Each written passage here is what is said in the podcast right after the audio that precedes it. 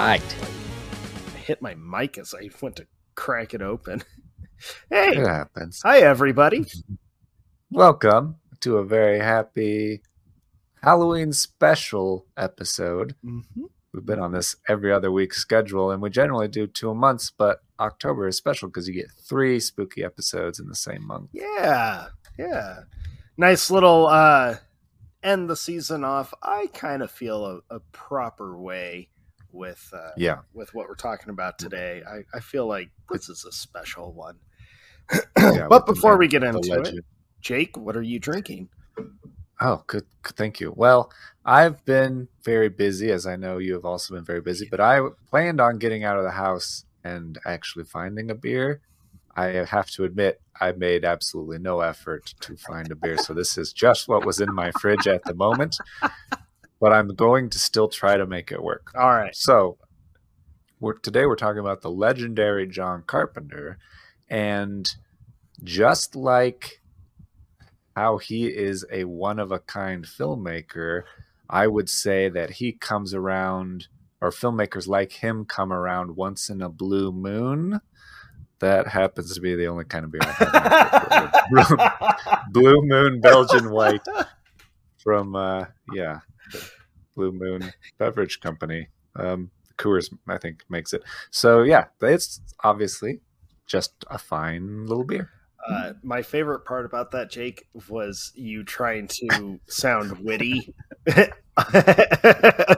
once in yeah. a blue moon. Make it sound like I meant to do that. Yeah, yeah. Um, well, I had a beer planned for this episode, but I think I drank it on one of our previous ones by accident. Um, okay. Or I just drank it watching in real life movie. I opened the fridge tonight and was like, where the fuck is my beer? It was a great one. It had like, it was like the Man or something like that. Big old like bearded mm. dude, just badassery all around. Yeah, I drank it. Yeah. So luckily I had another beer. Now this one doesn't quite fit with uh, Mister Carpenter per se, but since this is the last episode of the spooky season for us, I figured a nice little cheers to to the month itself is due. So I'm drinking just a nice classic Oktoberfest uh, hmm. from McKinney Brewery, or McKinney, Texas. It's Tupp's Brewery. They make okay. some good beer. If you come across it, I would recommend Tupp's. Okay. Yeah. Never heard of Tupp's, but that sounds good. Mm-hmm. Yeah, speaking of Oktoberfest and October things, I mentioned this is our third episode this year, but it's that, that's not actually totally true because we have s- several other there's, episodes. There's some out. bonus shit out there, guys. Yeah, if you follow us on Instagram, I've been calling it Bonus Boners Weekend, yep. or Week, I guess, because we... If you're listening to this now, all of it's available, everything I said before that we would be... being guests on. Um, we were invited to be a guest of the Film versus. Film podcast. We did our episode with Killers of the Flower Moon coming out recently. We did a whole episode putting our Martin Scorsese movie up against his, and he chose Taxi Driver, and we chose The Departed, and that was a very fun time. That was a blast. So if you like uh, those kind of movies, check out Film versus. Film podcast. He breaks his episodes into two parts. So there's a part one, which is Taxi Driver, and a part two, which is The Departed. Um, I won't spoil who won, but we feel pretty good about it. And uh, and then if you've seen The Creator, which came out recently, um, he also asked us to do a little mini episode spoiling The Creator. And so... we got into deep spoilers on The Creator. If there's another episode, separate episode out there about that as well from the Film versus. Film podcast. And then finally, uh, we did just in time for spooky season as well. Finally, we're able to be on the Bee Critics podcast, and uh, we were honorary Bee Critics for a day and got to talk about The Final Girls, which is an underrated gem of a Halloween yes. movie. Uh, a lot of fun. We had a lot of fun with them. So check out the Bee Critics podcast with uh, us on there. Yeah. Uh, Film versus. Film with Martin was awesome. So hello, Martin. Thank you for uh, having us, man. And uh, the Bee Critics, yeah. those two are just hilarious to talk to. Um, yeah, Liz and Court are great. Yeah, it was it was pretty great. They uh, they actually apparently watched one of our recommendations and loved it. So that mm-hmm. makes me happy, as everyone else in the world should go watch Ready or Not, because it's amazing. uh, yeah, The Final Girls was fantastic. That whole conversation that we had with them, breaking that movie down and just everything we ended up talking about. Uh, I think two gems that really came out of that conversation was, how do you actually pronounce Adam... Devine, Devine, Divine. Divine. Divine. Uh, let us know how you pronounce it. Uh, yeah. And then, who would survive a horror film? Uh, I've been kind of beating myself up over this one. Yeah, I would like to hope and think that I could, um, but we all know it's probably not true. Yeah, um, I'm pretty sure I get too cocky and I would die a horrible, horrible early death. So yeah. You'd be with the first girl for sure. But so yeah, check out all those if you are all caught up on normal episodes. Uh, you have some extra bonus bonus episodes out there to find. And then next episode, we are getting serious as we talk about Requiem for a Dream, yes. one of Dustin's all-time favorite movies that I've never seen. Uh, it should be very interesting and. And then to recover from that, which I am told we will need to do, yeah. all of the rest of the episodes of the year are very fun and nostalgic and, and happy uh, and silly. And jo- yeah, yeah. Uh, I am very excited for Requiem for a Dream. Uh, I told one of our, or like one of the guys I work with who also listens to our show, he asked me, so what? what's coming up? And I told him Requiem, and he goes, oh God. And I was like, yeah, Jake's never seen it, so this should be interesting. It was like, that movie's fucking depressing, man. I was like, I know. Yeah. We'll get it, get it out of the way early, you know, early November, and then lead into the fun, silly yeah. stuff after that. It'll be a perfect segue. It really will. uh, and then, I guess another new thing that we did is we recently were approached to uh, interview a filmmaker. We got a fun opportunity to uh, start talking to this guy on Instagram who just put out his own little short film and was just interested in talking to us about his his movie, and then also just filmmaking in general and kind of the state of Hollywood, what the next generation could bring, uh, all of that kind of stuff. So we're going to get into that now. Uh, it's just like twenty-three minutes long, and then we'll do the episode after that. Uh, need to get into the movie draft as well. So before we go any further, let's just see what J R has to say.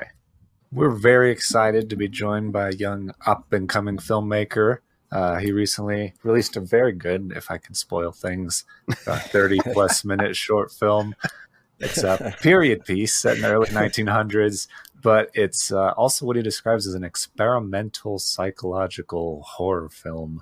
Uh, mm-hmm. And as that, I think it does a very good job. So, uh, J R Stokes, welcome to the show. Thank you for having me, Jake and Dustin. It's uh, it's great yeah. to finally be here. It took a little bit, but uh, it's great to be here. We're glad you're here, man. Uh, I'll plug your stuff off the top, and then uh, you can plug whatever you want at the end. Mm-hmm. So you're awesome. At SIDS Cinematics on YouTube and Instagram. Uh, mm-hmm. SIDS, S I D S Cinematics, and uh, your film, The Headstone of Solitude, is for free, full film on YouTube, which is pretty cool.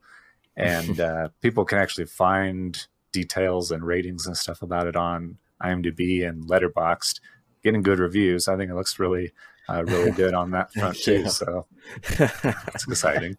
Have you uh, have you guys given it a review yet on there? If I may ask. Uh, I have not. I actually don't oh, have a Letterboxd, but uh, I should on IMDb for sure. All right. Awesome. Yeah, I, I think we should be uh, upfront. We're we're good about giving our opinions like to each other and on the show. Yeah, uh, we're bad about posting opinions. And, like, that's all good, films. Man. No worries at all. Listen, pe- people on there are vicious, man. You got to have thick skin to be on there. Yeah, yeah. Uh, imagine, yeah. especially if you're making stuff, your own content. Yeah, I mean, you know, there's good and bad, but I mean, either way, you, you really you can't look too much into it. Yeah, yeah, take it with a big old grain of salt.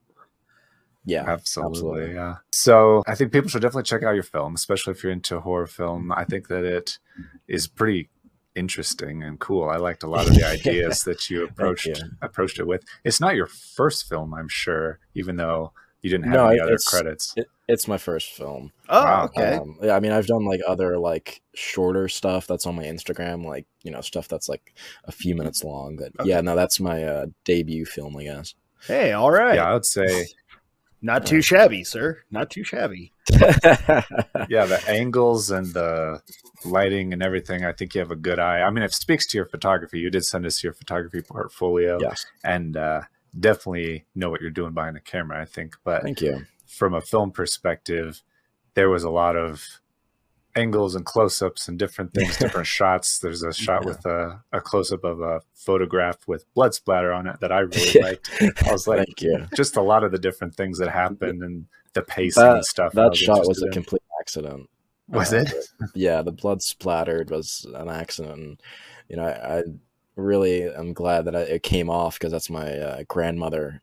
That's her picture, and so my parents would kill oh. me. So they stained uh... the picture.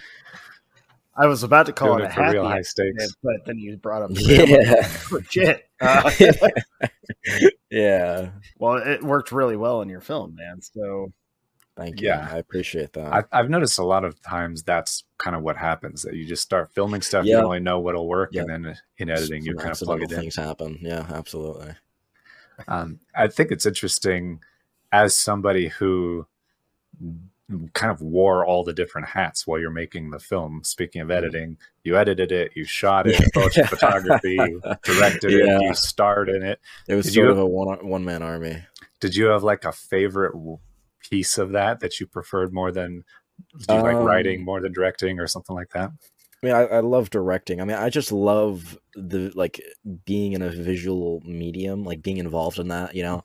So, I mean, I try and always keep myself involved in anything I could do when it comes to a visual medium. So that being photography, videography, or, you know, something to do with filmmaking. Mm-hmm. Um, I would say personally from this experience, I really enjoyed acting. Like, I love directing and I love, you know, being behind the scenes, but acting is a lot of fun. And um, it's certainly a lot of fun when people recognize your performance. You know, I, I was lucky mm, enough yeah. to have, you know, a lot of nice words spoken on my performance. And, uh, you know, that it meant a lot to hear.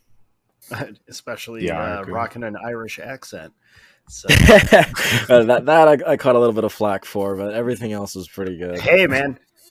More power to you. That is a ballsy move for your first uh, first hour. Listen, depending on who you ask, you know, if you ask someone from like America, that they'll they'll like it. But if you go to Ireland or any of those type of countries, they'll they're gonna rip oh. me apart. My ex-wife is from Scotland, so every time I'd hear mm-hmm. like American actors doing Scottish accents, I always thought, "Oh, this mm-hmm. is great." Harsh reality. Yeah. Harsh reality. But I respect the decision, man. That was uh Thank especially you. for that being that. the first like in front of the camera actual little short film. Uh ballsy yeah move, I've never done any that. sort of like acting or anything it. so thank you I appreciate yeah. that.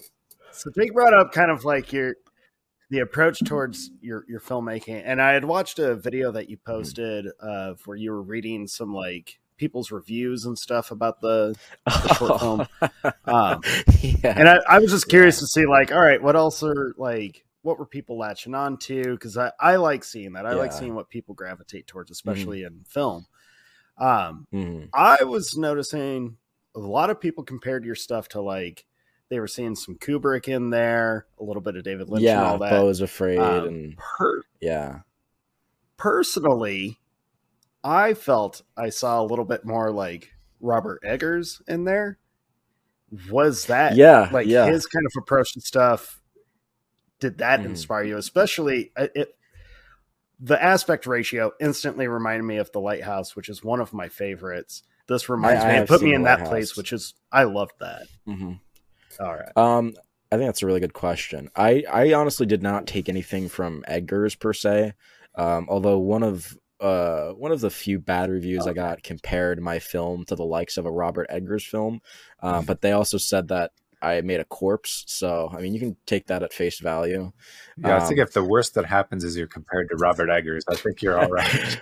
um, but I, I think certainly me, uh, Eggers and I took inspiration from the same type of film. A- actually, Robert Eggers is making a, a okay. Nosferatu remake next mm-hmm. year. And um, my film, Headstone, certainly takes a lot of inspiration from the likes of Nosferatu and Dracula and those type of uh, early nineteen hundreds mm-hmm. silent horror films. So I, I think we're in the same boat. Uh, but no, I didn't really yeah. take much influence from Eggers himself. Yeah, I think okay. that makes a lot of sense. Well, hey, I liked... more power to you, because I think that's a win. Thank you. Yeah, absolutely. I liked the format, the choices you made with the the aspect ratio and the sepia tone and mm-hmm. and film, film grain and everything. I felt like it added well to uh, feeling like it's actually a early nineteen hundreds mm. uh, little film. Thank you. Yeah, I, I think with in making Headstone, uh, alluding to what you guys were saying earlier about kind of swinging for the fences, I think a lot of, uh, uh, I guess, smaller filmmakers, uh, I, I think they're a little bit too uh, scared, I guess. Uh, I don't know if that's the right word choice, but I think they're a little too enclosed to, to make more ballsier and more uh, bold choices and trying mm-hmm. to get out there. You know, I think when you go on YouTube and you look up smaller filmmakers, a lot of them kind of tend to be around the same type of film, you know, like post-apocalyptic stuff. And um, I really just tried making something that was kind of out of the ordinary, I guess. And, uh, you know, there was certainly a lot of inspiration from the likes of like David Lynch and, and like I said, a lot of those early nineteen hundreds silent horror films. Yeah, I think I you definitely get that. I'm curious what other horror inspirations or what your favorite horror movies are when it comes to uh, that kind of stuff. Well, definitely a lot of David Lynch, yeah. uh, like just when I was making this film, just really the, the emptiness of his films, kind of the, the dread that comes along with and like experiencing his films, I, I think was certainly in the back of my mind. Um, I took a lot of inspiration from Eraserhead, which is a personal favorite of mine. Mm. Um, and it's, I mean, really, like most of his films, it's it's not easy to interpret, and uh, I think Headstone is not, at least from my point of view and from what others have told me, it's it's not quite easiest to interpret, at least on the first watch. Um, so I, I think definitely a lot of David Lynch influence as well, in addition to everything else. Yeah, I could see that. There are definitely a few scenes that I wasn't, I felt that it was definitely up to interpretation as far as yes. what the context of this is, or... or who these two people mm. on screen are absolutely um, in relation to each other and things like that. So mm. I could see that for sure. There was a, a couple of really good, I guess, writing lines from a writing perspective. Thank you. Uh, there's a spot where I think you say, or your character says, "What good is love when your lover's in the fucking ground?" And I'm, like, I'm writing that down. That is a really good thing. Thank you.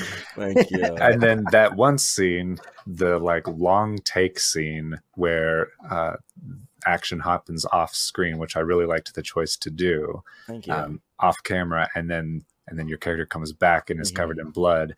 Um, when you, you say, "Amber isn't too far from me, she's right next door," that mm-hmm. kind of broke me out. It chilled me. I was like, I, I don't, I don't like that at all. That's uh, I, I'm, I'm glad you felt that way. Thank you. Um, yeah, I think it's honestly the biggest up for interpretation moment in the film. I mean, I, I've really tried to let that door be open for a lot of the film and, and letting, you know, the viewer decide what's going on. Yeah. Um, but specifically with that scene, it's, it's right there. Like, what's going on? Is this the real Amber? Is this some random woman he, he took off the street? Like, mm-hmm. I, I think it's really up to you to dictate how, how far gone this guy is. Now, I'm not going to ask you for your definitive answer, but since you wrote it and all that. Yeah. Did you leave it to interpretation for yourself? Did you kind of try to like trick your own mind with when you wrote that scene, or do you have a very specific like answer to that? I think that's a really good question. I honestly hadn't thought about that myself. I the way I write, I write from the viewer's point of view. At least I try to. Um, okay. And so I, I don't. I didn't necessarily try and answer any questions. Instead, I, I just tried coming up with ways in which the viewer would maybe observe it.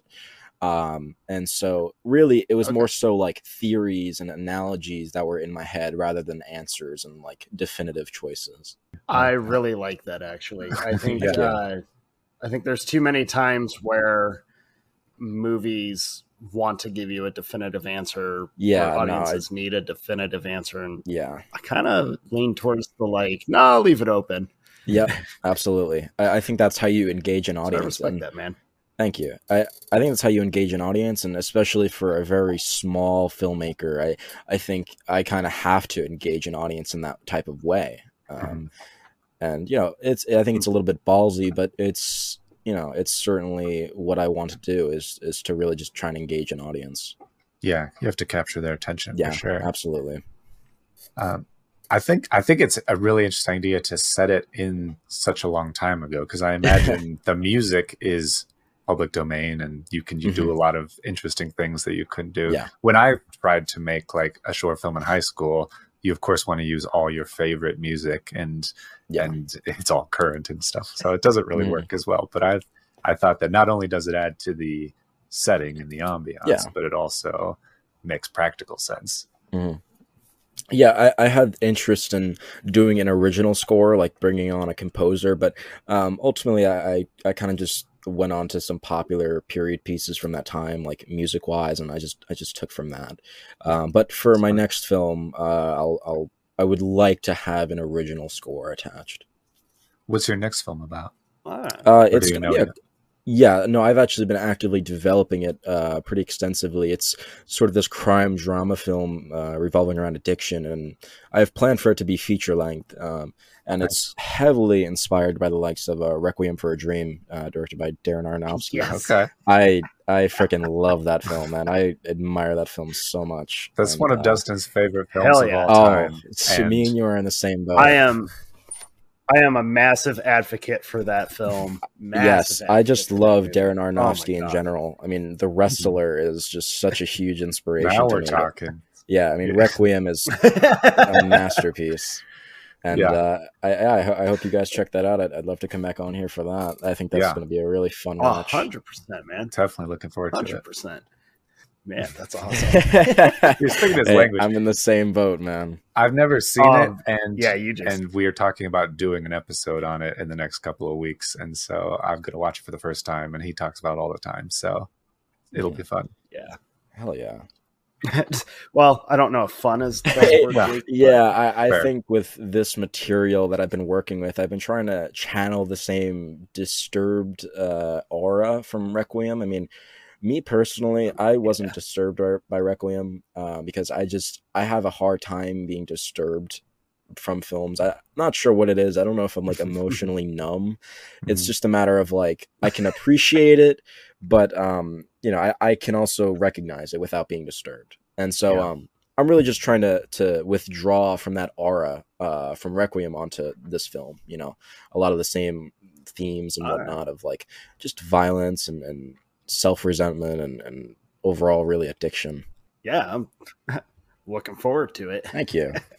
The big one for me mm. that I actually wanted to ask um, actually wasn't pertaining directly to your to a headstone, yeah. but just you as a filmmaker and just kind of your, your outlook on stuff. Mm. Uh, I know Hollywood currently is kind of in a state of like, what the fuck? Yeah. um, You as a this independent filmmaker, very small but growing. Yeah.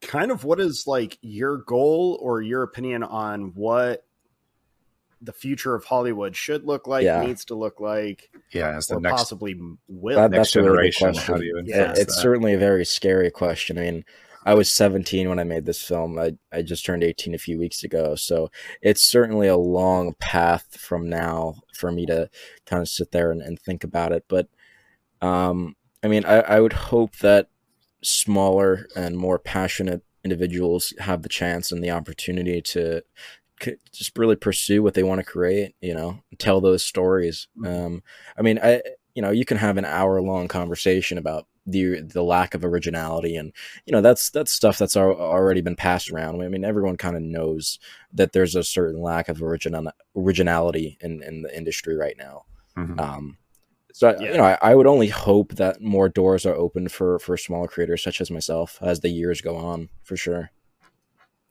Yeah, I think that's something that we're big advocates of, that mm. we talk to a lot of small filmmakers and short filmmakers, and mm.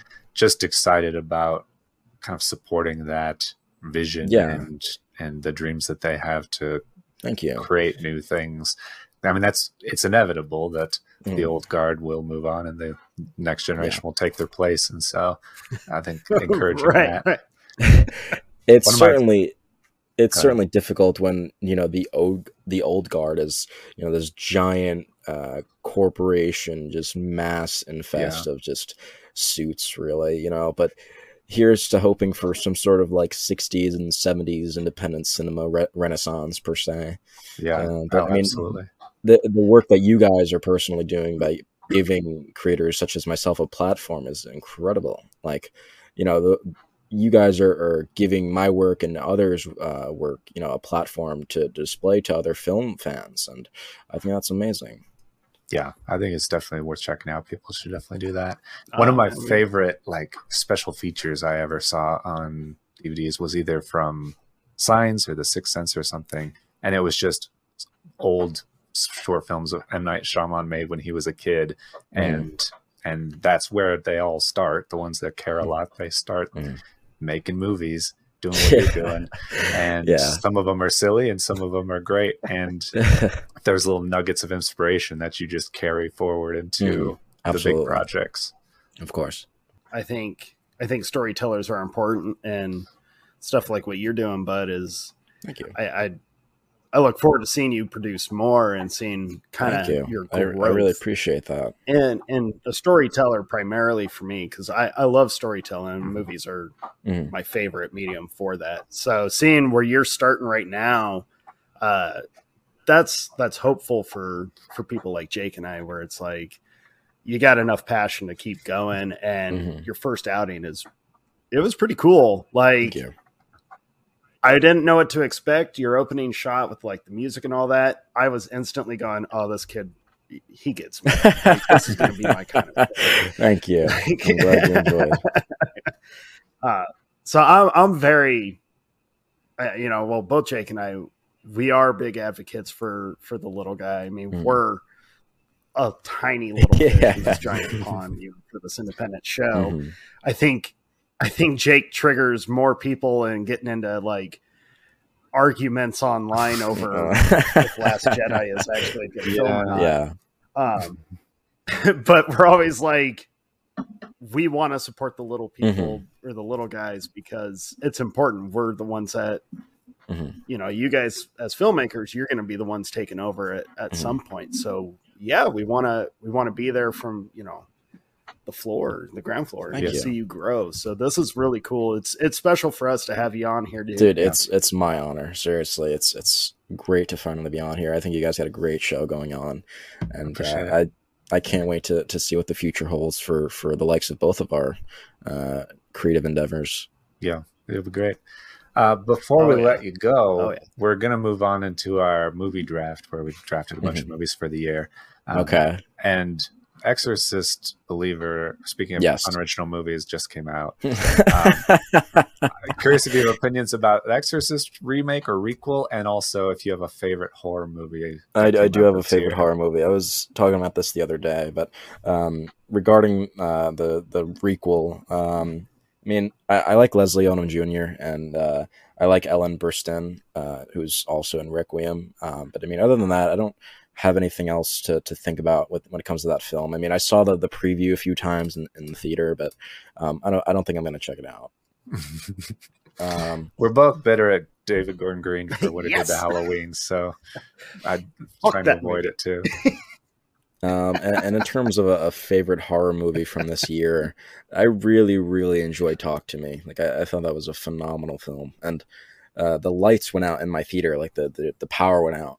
Mid-watch, so you had to imagine oh. how fast my heart was racing watching yeah. that film. That's like a bonus. Oh man, yeah, Jesus. That reminds me of like back in the day when uh, I was in high school. Mm-hmm. My friends and I went and saw The Ring in the yeah. theater, like opening night, and after the opening of like scene in that film, someone's cell phone, which yeah. this was the early days of cell phones, dude. So it was weird. You didn't really someone's phone it, yeah. began to ring right at the opening of the film. Oh my god! And it, the whole theater was just like, "We're gonna kill that person. This is this is it." He's voted off.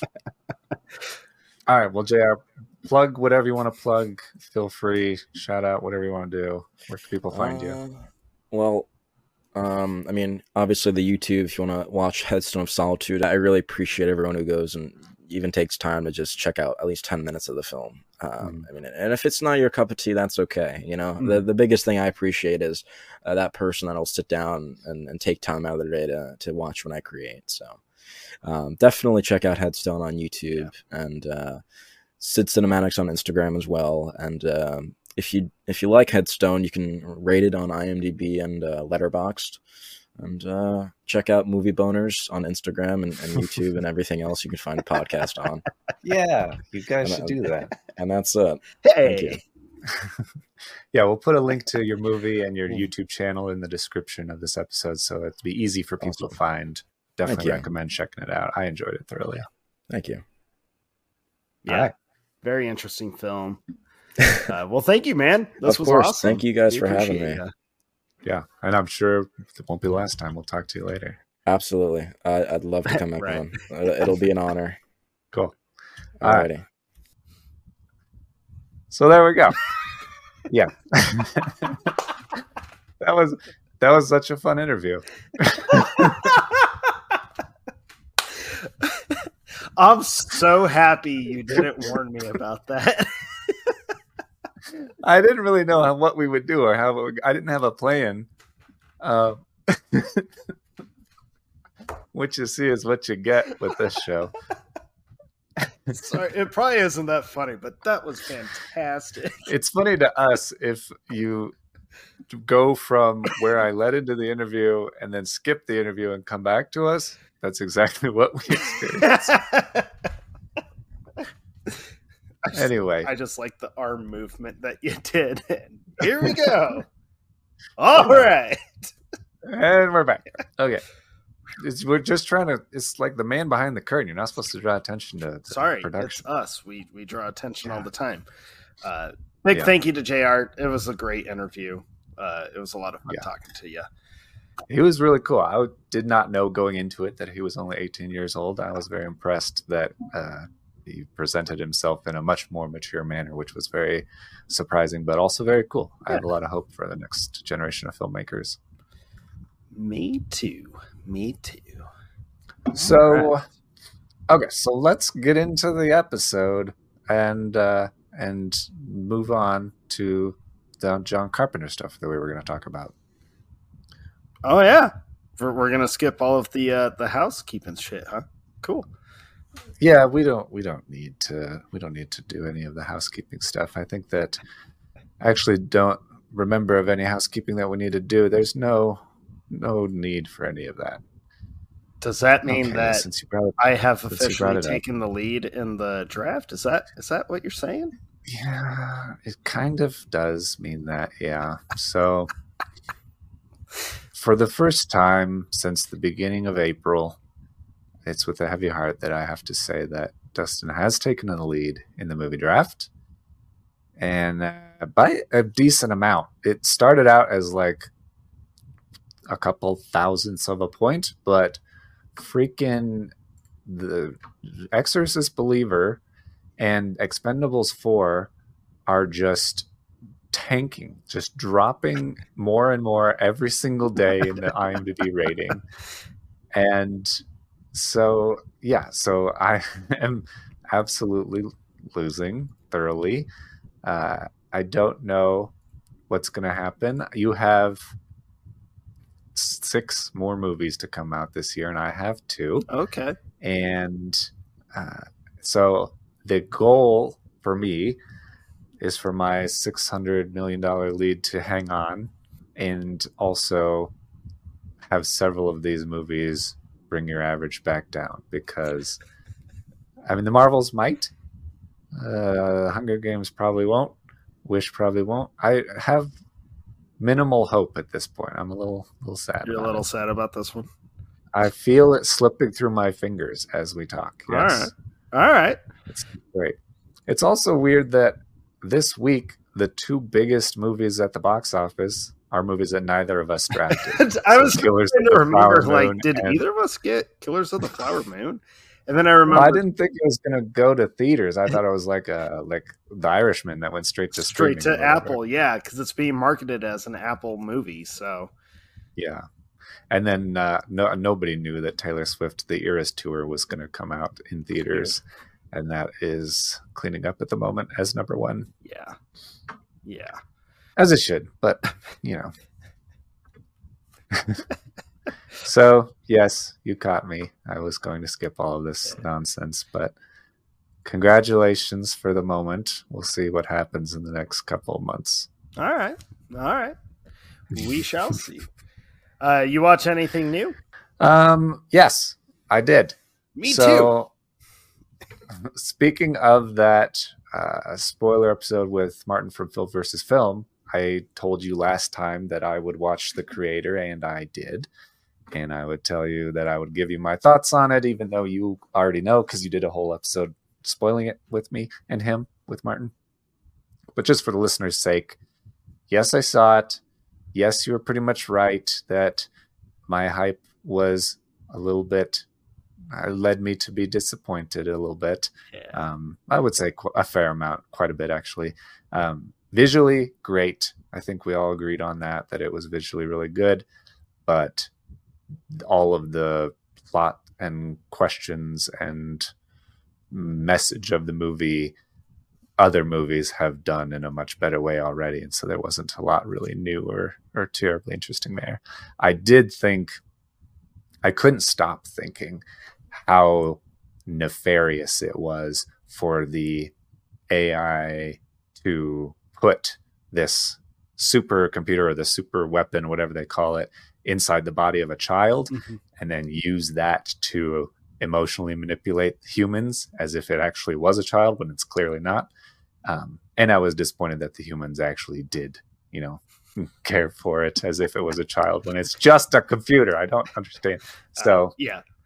For you new listeners, um, if you're going, whoa, what the hell? We hate A I. You should listen to our Blade Runner yeah. episodes to hear us tell you just how much we don't trust A I. Fuck A I.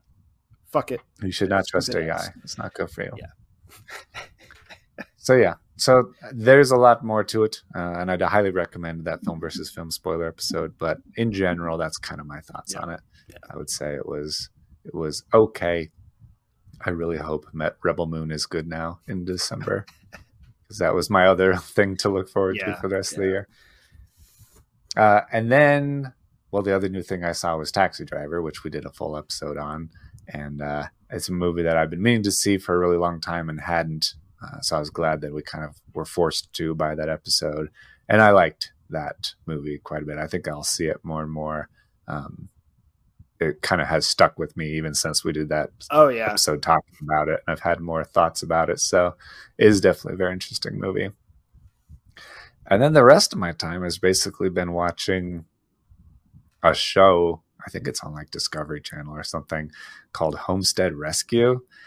And it's all about, this is like a reality show. Like it does not like a normal, uh, whatever, uh, what do you is, call that? Awareness is this going to be another kind of show like your, uh, what is that, Love at First Sight or whatever that bullshit is that you watch on Netflix? No, it's not like Love is Blind. And or Love is Blind. Bullshit. It's a very fun show.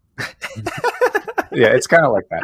Although Homestead Rescue is really cool because kind of I feel like it's educational, at least for me in my interests, because it's about this family that lives in Alaska and they basically go around and help people who are trying to create homesteads. They're kind of oh, trying okay. to create like an off the grid cabin where they grow their own food and get their own power and water and all this stuff, but they're all failing for whatever reason.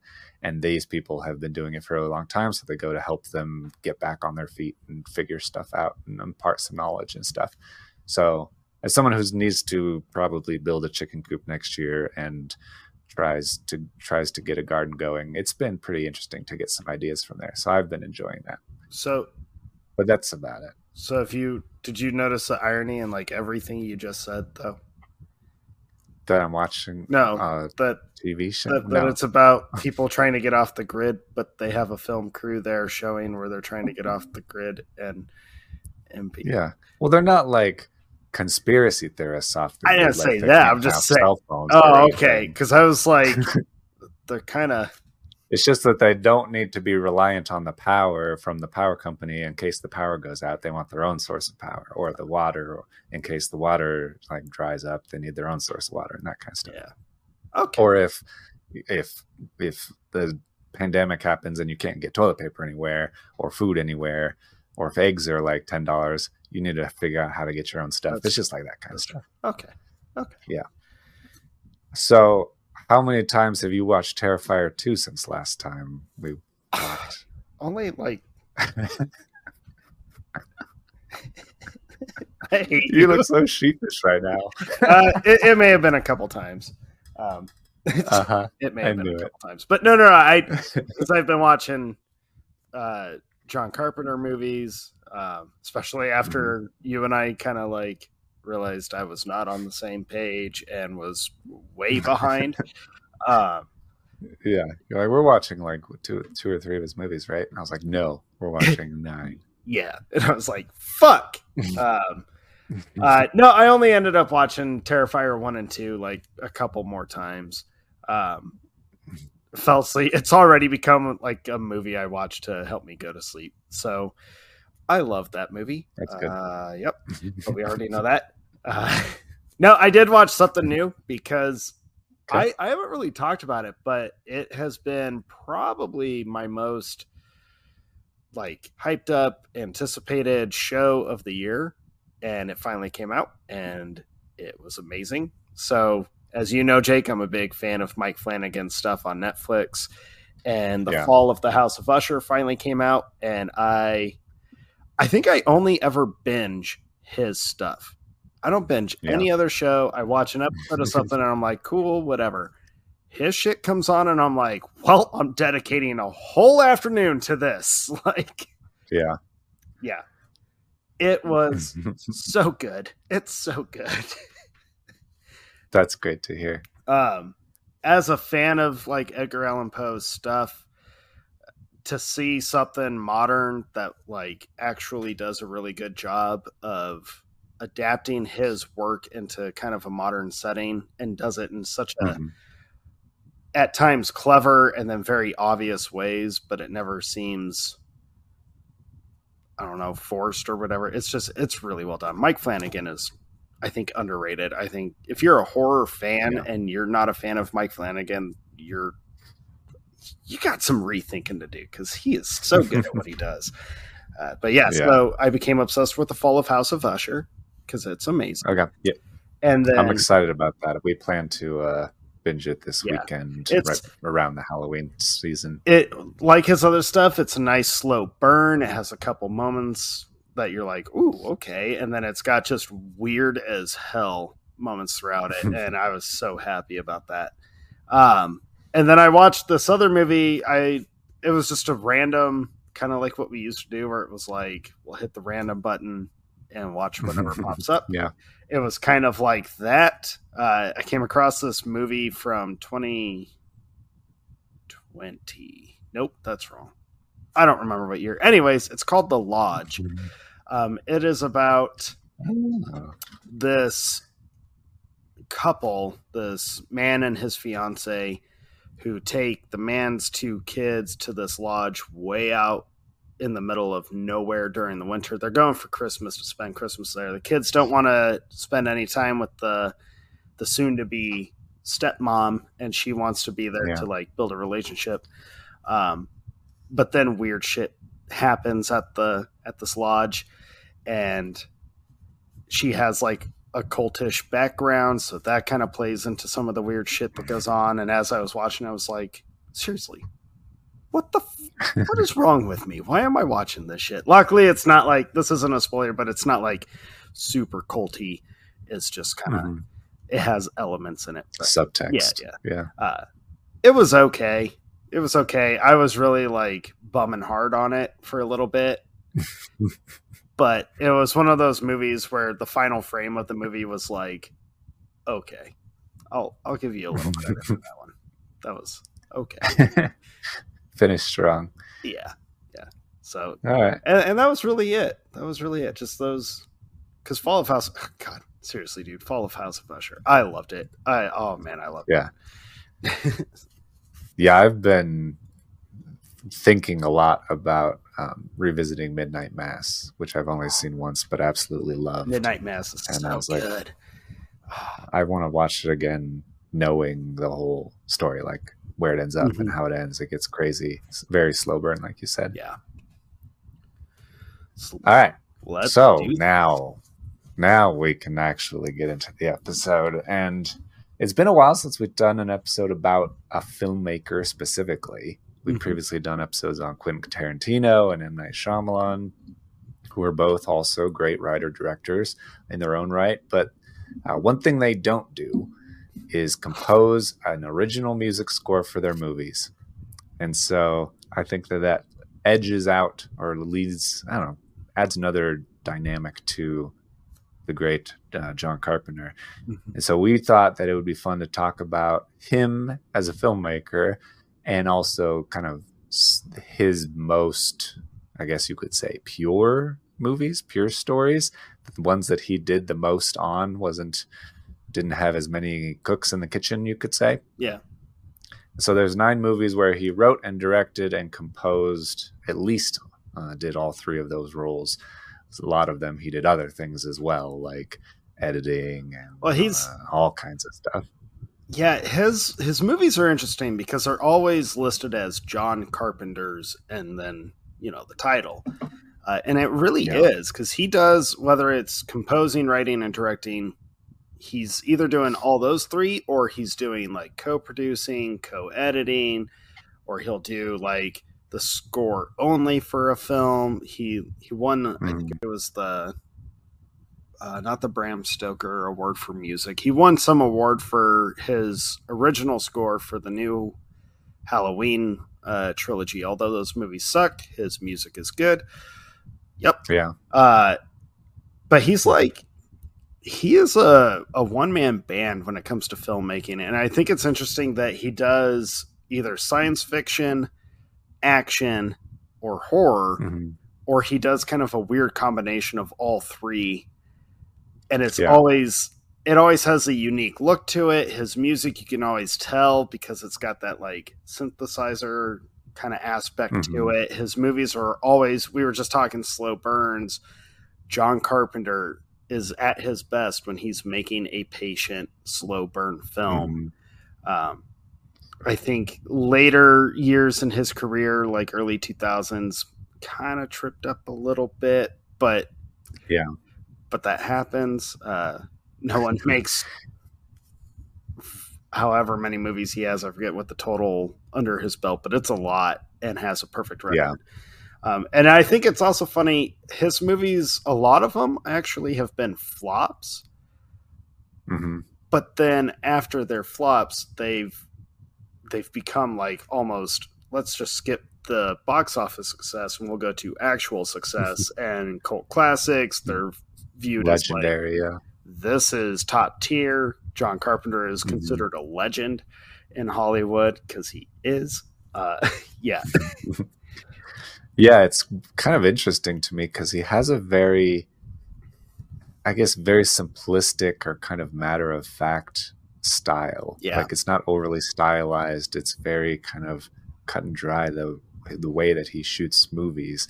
And, and so they often started out and feel like B movies, mm-hmm. but the, the because of I guess the purity of them and the way that they were written and directed, they definitely all majority of them grow to be that kind of cult classic status, yeah. which is very, very interesting. Um, he said he's said some interesting things um, from a writing perspective. I think that he's talked about if you. Like you said, all of his movies kind of can blend those different genres together. And that was one thing I was noticing watching the movies that I remember as like an action movie or a sci-fi movie. I'm like, these are actually pretty scary at the same time. There's a lot of heavy horror elements involved here. Yeah. And, and he's talked about how horror is very simple, because if you just sit there and think about what scares you, then that is probably going to be scary to everybody, because we're all human, and you can easily tap into that human uncomfortability mm-hmm. with murderers or stalkers or whatever it ends up being. Yeah, he uh I love his take on it. It was funny seeing that he uh he said he was like a big fan of the what he calls the cheap scare, which mm-hmm. all of us would know it as the jump scare. And for some reason, yeah. I just never associated him with jump scares. And then revisiting some of his movies, uh, I was like, oh, he does.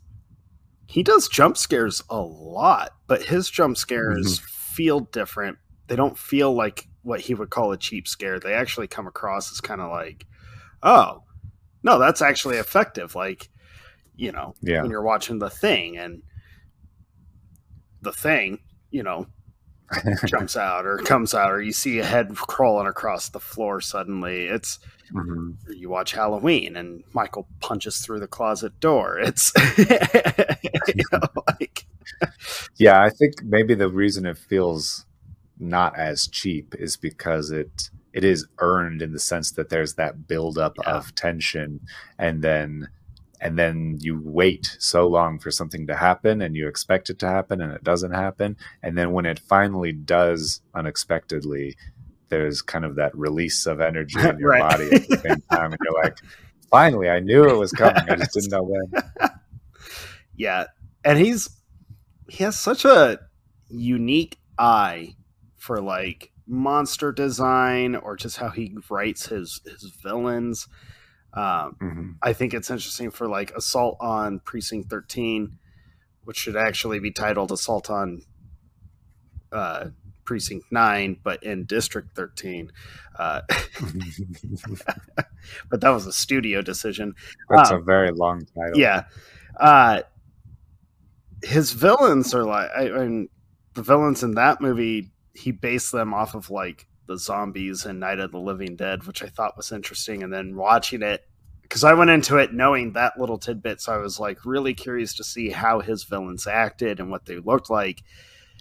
Mm-hmm. And at first I was like, well, I mean, they're quiet, but then there's the whole actual like where they're congregating outside the precinct, and it was very much, oh, that's that's a good mm-hmm. nod to Romero and to this this monster movie that yeah. like helped inspire or, or at least influence breaking through the window and yeah to, yeah it, it was really fun to, to watch that through. And see like his his influences come out, but in a I guess not a like tongue-in-cheek or kind of wink way. It's just there. Mm-hmm. If you catch it, you're cool. If you don't catch it, you you'll have no idea that you saw the nod. I I thought that was really cool. Yeah. Uh, with how he's done that before. And he's he's fun. He throws in like yeah. cheesy stuff now and again. I think uh, you know, there was a couple on on his list of his trifecta that I had never seen before, which was a, like, hey, let's let's see where this guy started and how I feel about his early stuff. Dude, I was cracking mm. up during Dark Star, his first film. I thought that was like it's so low budget, even for nineteen seventy-four. Mm. Like, it is shockingly low budget. But I enjoyed it. I thought this is just a silly good time. Like, this is, I like this. Yeah. And the alien in it is, dude, I haven't laughed that hard at an alien design in a long time. I was so happy about that. Yeah, the like beach ball alien mascot with, guy with, with weird hand things that like sticks to the walls and yeah, Dark Star was definitely interesting, and I had never seen it before either, and I was interested in it. Um, it's funny, Martin mentioned it on the Film versus. Film yeah. podcast, because there's a reference to Dark Star in The Creator that we didn't get because we hadn't watched it yet. Yeah, um, but yeah, there's it's a very fun movie that. Is very dry kind of humor. Like when I first started it, I didn't anticipate that all these guys were joking around. And so I felt like I missed some, and I had to go back and rewatch it. I was like, oh, I, I get what's going right. on here. It, it was very they were obviously guys who had been in space for a very long time on this mission and just uh, kind of getting punchy with each other. And yeah, it's, it's a very kind of a, I guess, satirical story about these scientists and their mission in space to destroy planets. Like they blow up planets. It's interestingly his only movie that's rated uh, G. Yeah. All of his other movies are rated R, which was wild to me.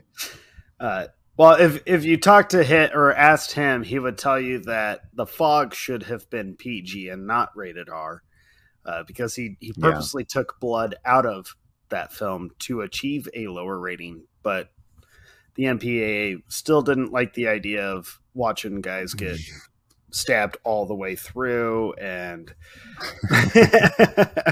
yeah, they're probably still traumatized by Halloween too. So yeah, like this guy, he doesn't get past.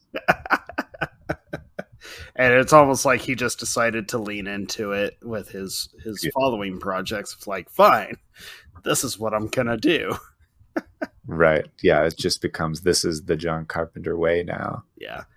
I thought it was interesting. Uh, I had never known this, but I guess like old Howard Hawks Westerns or just Westerns in general are actually his biggest yeah. influence and like what kind of got him into the love of film.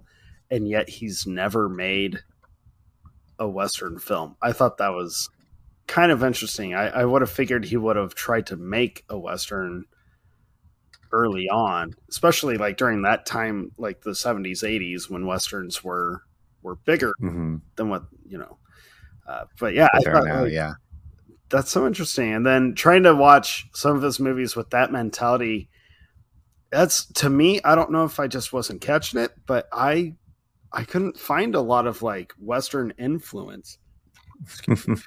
I, I don't know. I, I thought like, I guess Assault on Precinct uh, thirteen might have the most Western influence yeah. in it, but the rest of his films, I, I really don't, I've never really caught it.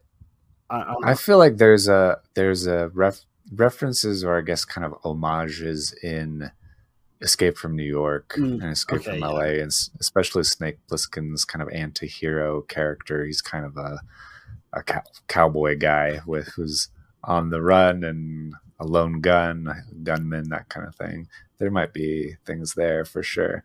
Uh, but yeah, I like you. I, the only reason I thought that he was a fan of John Wayne and Rio Bravo and stuff is because I noticed, uh, I forget what movie, but in one of his movies, there's a writer who's the name of John Wayne's character in that movie. Oh, yeah. And I was like, looked it up, and it's actually John Carpenter was the writer of the movie, but it, he used John Wayne's character's name as his pseudonym.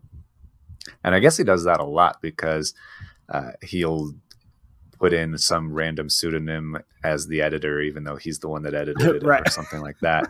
Because he said it's because he gets tired of seeing his own name on everything. Like he'll be John Carpenter's this movie, it's written by John Carpenter, composed by John Carpenter, directed by John Carpenter, edited by, and so he just gets sick of it and throws in random names instead. Well, it's almost like, dude, if you don't like to see your name that many times, like hire a crew. There are people that can do this yeah. for you. But then at the same time, it's like, or, you know, just you do you. Because yeah, there's like a an interesting amount of humility. He's like, I want to do it. I want to do all those things. I like yeah. doing all the roles. I just don't want all this credit or praise uh, applied to me, which is interesting. It's true. It's true. Um, I really enjoyed how he includes so many actors that he's worked with before in every movie. Like it makes it really fun to watch kind of all of his movies back to back, because you're like, the here's Jamie Lee Curtis in The Fog, here's all of these uh all like all of these characters and all not characters but actors and stuff, they all just reoccur. And there's a really interesting chart on Wikipedia on John Carpenter's page where it's like, this actor was in these four movies, and it's just a whole chart of the whole thing, which is really fun. Yeah, watching, like, going through his movies back to back and seeing the same, like, it's not a lot of them. It's it's a few of them. popping mm. up here and there. It, it was fun for me because it's like, you know, it, it kind of brings me back to the the Adam Sandler thing that you and I have talked about, where he's always with his core group, and you can mm-hmm. tell that they're just, they, they must enjoy each other genuinely to keep wanting to work together. And you can tell that with John Carpenter and these cast members, where they just yeah. constantly just show up. It's like, he must make such a good environment and just like a, a well-maintained work area or whatever, like to mm-hmm. keep these people wanting to keep working with him and, and playing some of these characters, go through some of these intense situations. I, I think that says a lot about his character, where they trust him enough that they want to keep coming back for more. Uh, yeah.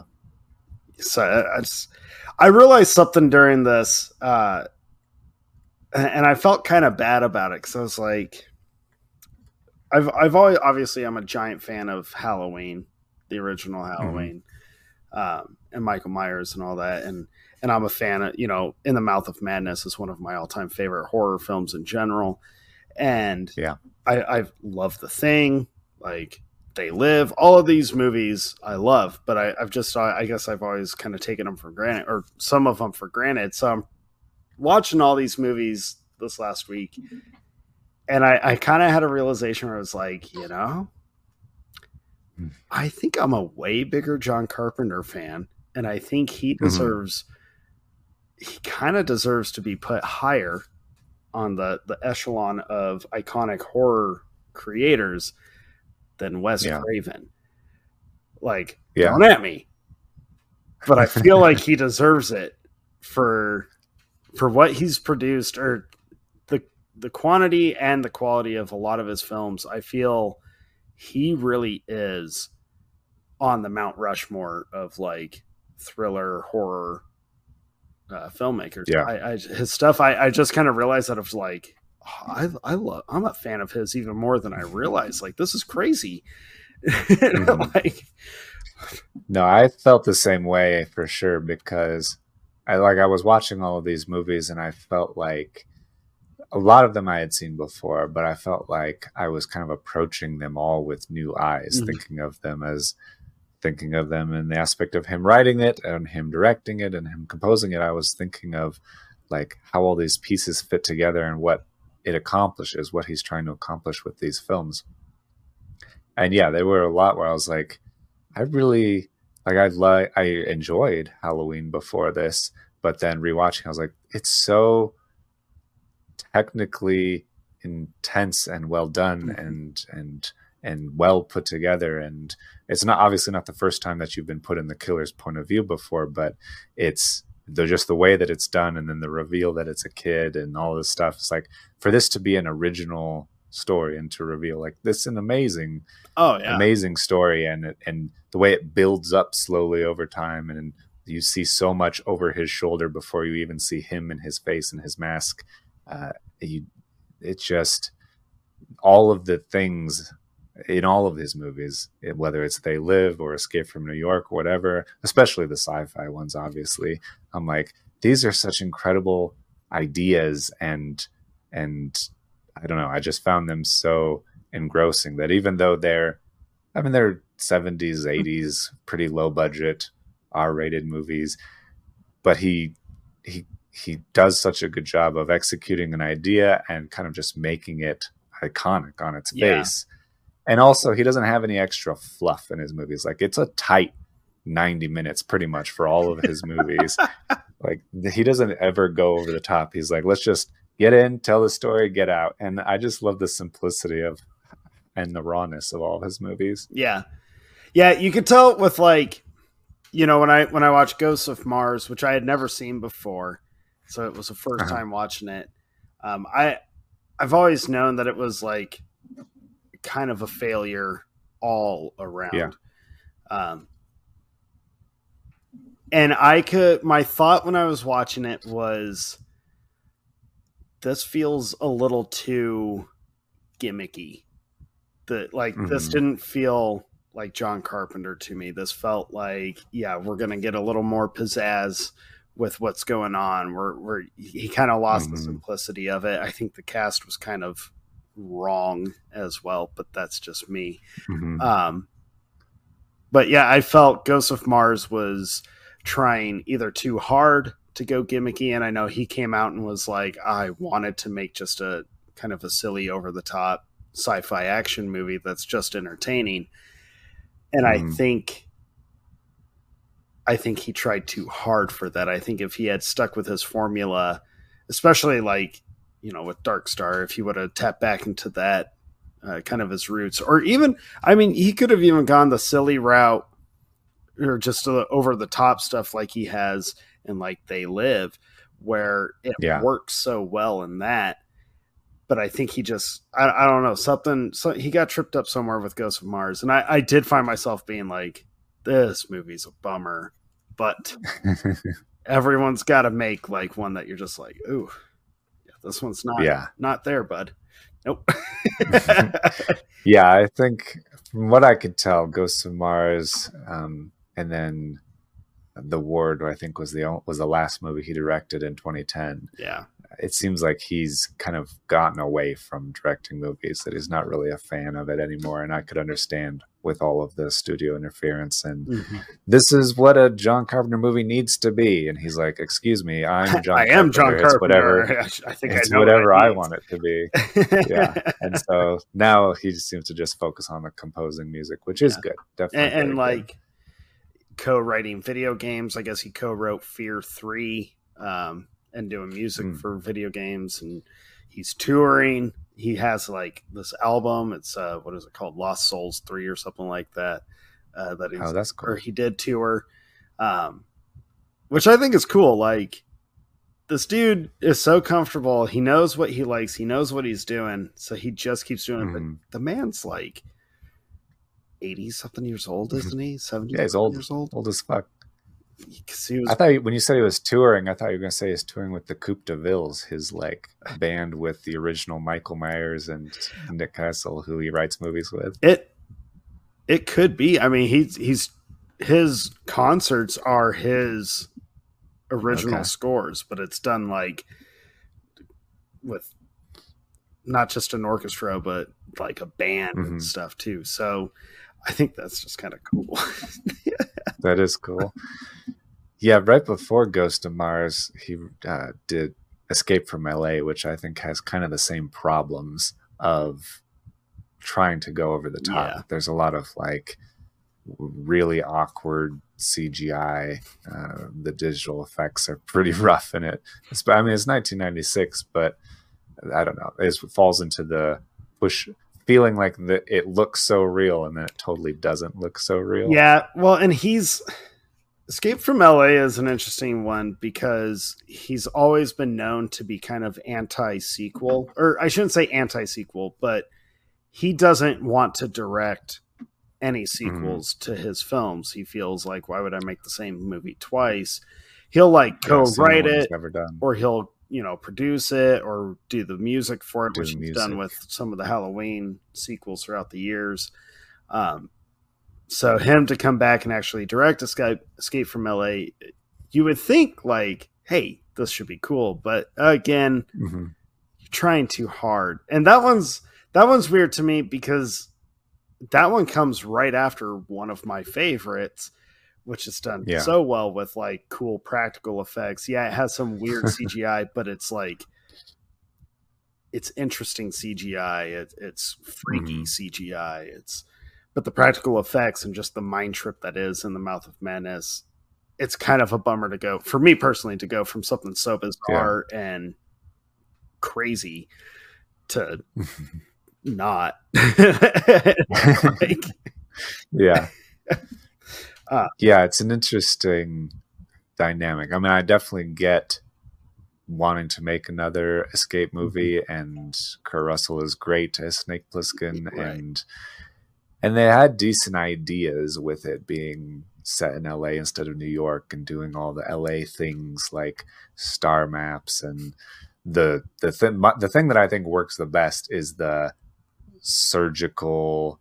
Uh, plastic surgery place where he get he goes in and there's a guy that they're just cutting people's limbs off and right. attaching them to their bodies to try to augment uh, as the, implant other people's bodies onto their faces and other areas. And that is like scary and gruesome. And I'm like, I, I get it. Like, this is the most extreme version of the L A lifestyle, uh, which is definitely what they go for. And there's fun jokes like the gridlock on the highways yeah. and stuff like that. Like, it's, it's L A. Of course, it's the highway side. But yeah, the, the, it, it is a terrible idea to have Snake Plissken playing basketball. Uh, I will have to admit that scene always. I'm like, why? Why are we doing this right now? It's like, so Escape from L A was ninety-six, right? And then yeah. in ninety, height of like Laker fever, I'm sure. So it had to have been something. When did uh? This is a, a stretch, but you'll you'll get the connection. Okay. Uh, when did Alien Resurrection come out? Was that like ninety-seven, ninety-eight?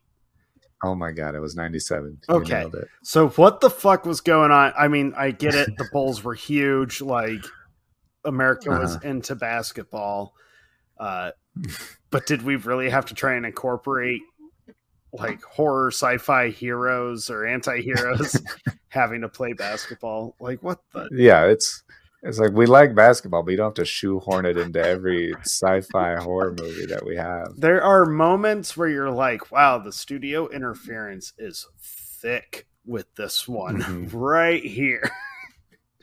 Yeah. Yep. That's exactly right. I'm shocked. Although I do love Steve Michael Jordan show up or anyone from the right. Bulls, like cameo for some reason. Uh, yeah. Do some product placement or something.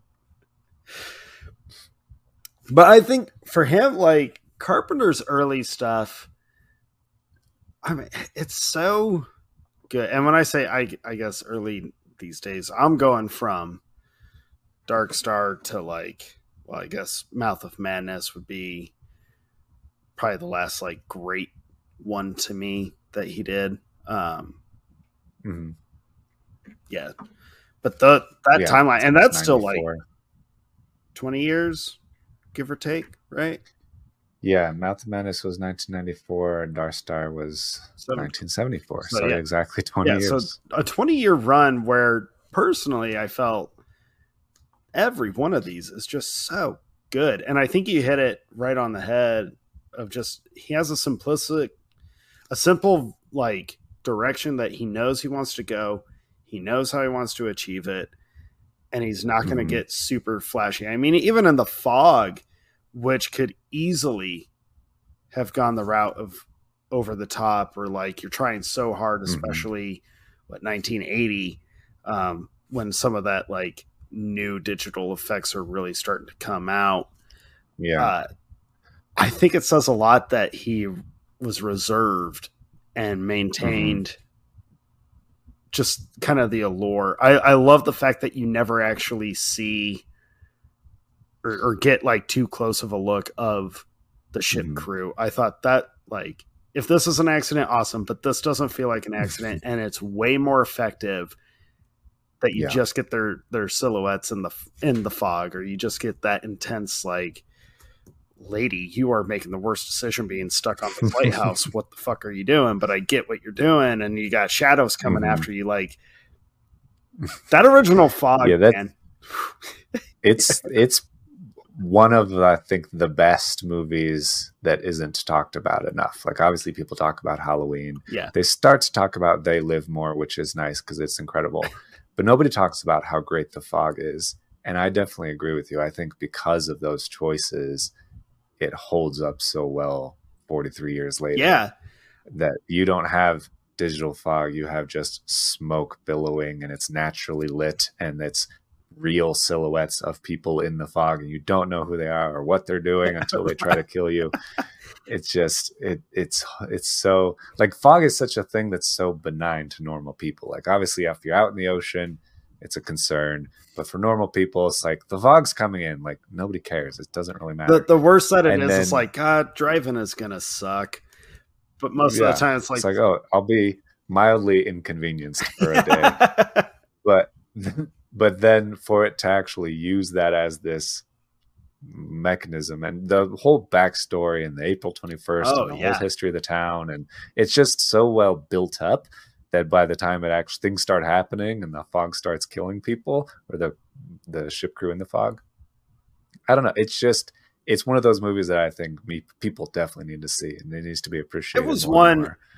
As a fan of the genre, I was rewatching. I haven't seen that original Fog in years, man. I mean, like years. And I was rewatching it, and I just kept thinking, "Oh my god, this is such a, like this is a great movie. It's suspenseful, mm-hmm. it's unique." And, and I, I had to chuckle because I was like, Jake and I just started, just got done talking about on, on the top ten horror of like our love for when a movie can create lore for this whole story. To, yeah. You know, let's, let's create a mythology for this town and create all this stuff, this backstory. And that's what we're going to base this horror element off of. I mm-hmm. think it really is such a great callback to like old, like, even before film was a thing where it was just in the storybooks and just like old yeah. folklore, you know, spoken word and all that. Um, yeah.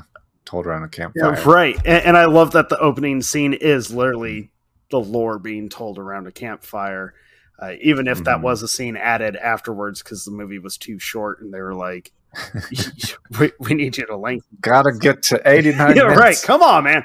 Um, But I was like, I was sucked into it so fast, and I, I felt like I was watching it for the first time because I hadn't seen it in so long. And there were definitely mm. scenes that I totally just forgot about and was like, this is so fucking good.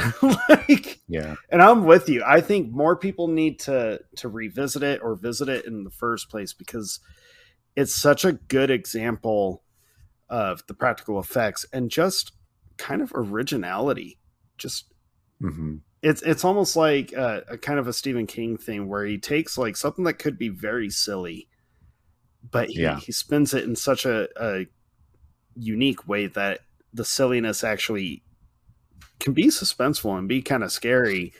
And then some mm-hmm. of the like what would normally be a scary moment, that's where they're going to put the silliness on. I, I really like because Carpenter will do that a lot of the time. Um, yeah. But yeah, The Fog was like, this is so good. Like, yeah, I think I think that's a very appropriate comparison. I think that there's a lot of parallel with Stephen King, and it's particularly with this, with The Fog. I think it, people assume it's exactly like The Mist or very right. similar to The Mist. Uh, it's very different, but I again also kind of has similar. They're similar ideas. Choices. Like, yeah, a fog or The Mist having stuff in it that's a mystery to you, that that's a danger yeah. to you. Um, right. I think The Mist is definitely more depressing. Um, yeah, that ended. It's, yeah. Every time. Um, I was excited to see uh, Prince of Darkness because. You know, Carpenter is yeah. always considered The Thing, Prince of Darkness, and then In the Mouth of Madness is like his apocalypse trilogy, which was the original thing that I thought we were going to be like doing. uh, yeah, which I am also psyched about. You've talked about In the Mouth of Madness forever. You yeah. talked about it last time on our top ten horror movies. You love that movie. I really do. I had never seen In the Mouth of Madness still, and I, but I also never had seen Prince of Darkness, and so I was like, I love The Thing. I need to start putting together the pieces from this right. apocalypse trilogy and see what it's about. So I was also very excited about Prince of Darkness. Dude, halfway through yeah. Prince of Darkness, I was like, how is this movie not talked about like constantly yeah. for the genre? This it movie, is genius. It I, like as a fan of Halloween, the, the kind of fan I am of Halloween, as a, a big of a fan as I am, mm. of In the Mouth of Madness and his, his other work, I could not help but think, is Prince of Darkness like his, like, is this his masterpiece? Because this movie is, I was blown away by how yeah. fucking great that movie is. Yeah, you're not wrong. It's definitely debatable for sure.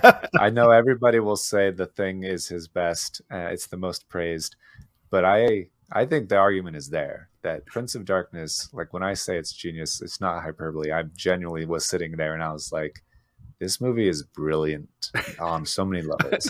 Like for it to be a movie about, I love, again, I love the idea of it particularly, which is this, all of these scientists and, and physicists and very intelligent and very mm-hmm. like trained people being called to this situation where they need to investigate a force, uh, and, and it's a mystical or potentially malevolent spiritual force that they need to take measurements on and use their applied physics and theoretical yeah. physics and all the stuff to try to figure out, and just how they go about it and what they, tr- the data they try to collect and how it messes with them and manipulates them and, and interacts with them and, and overtakes them. It's like, this, it's just such a good idea, and it's pulled off so well.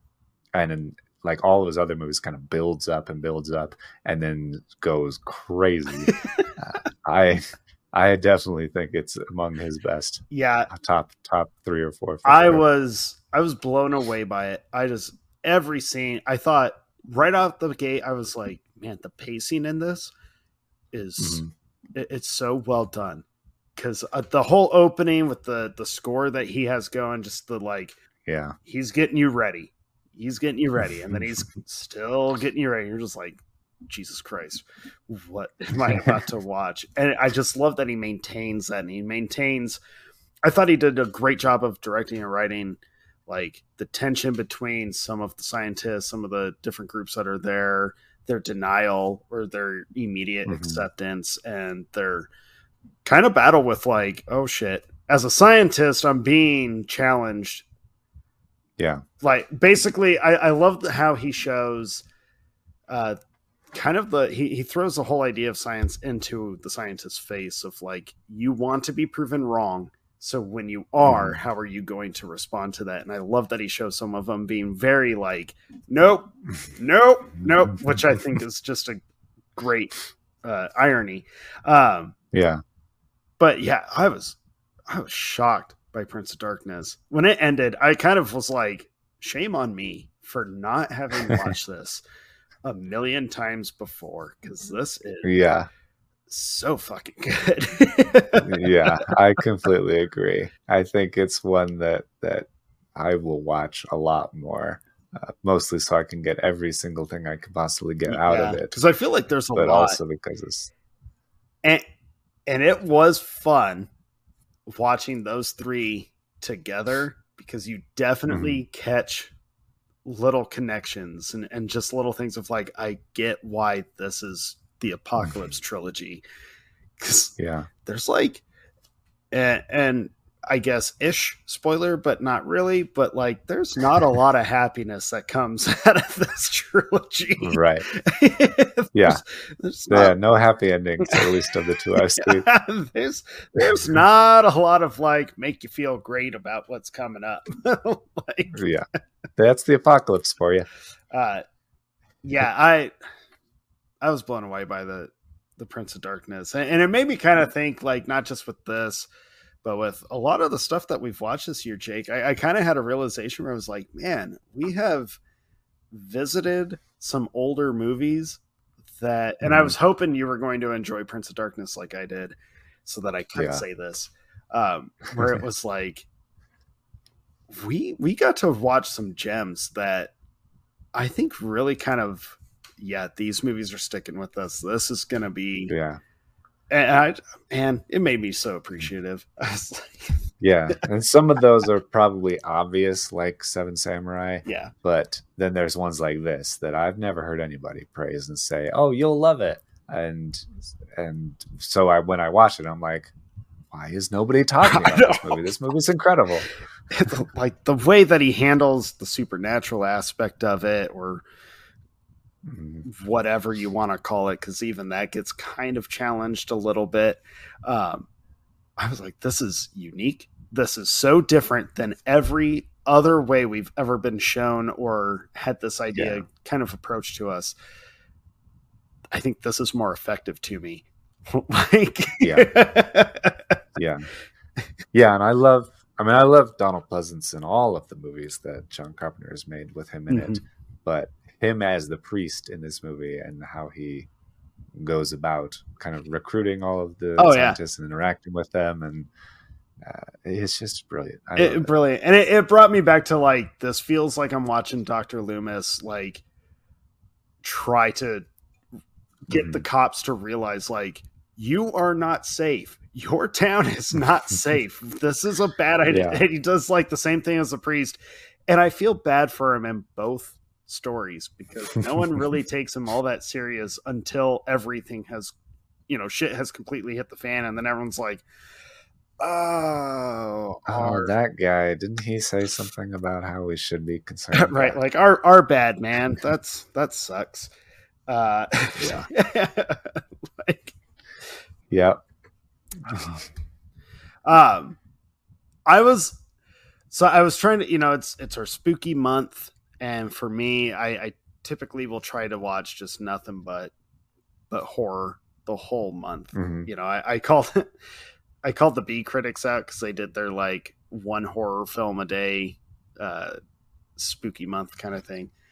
And I, mm-hmm. I think it was Liz that I said this to her. I was like, those are amateur numbers. And she was like, what? And I was like, dude, I'm like a week in and I've already watched like twelve. So yeah.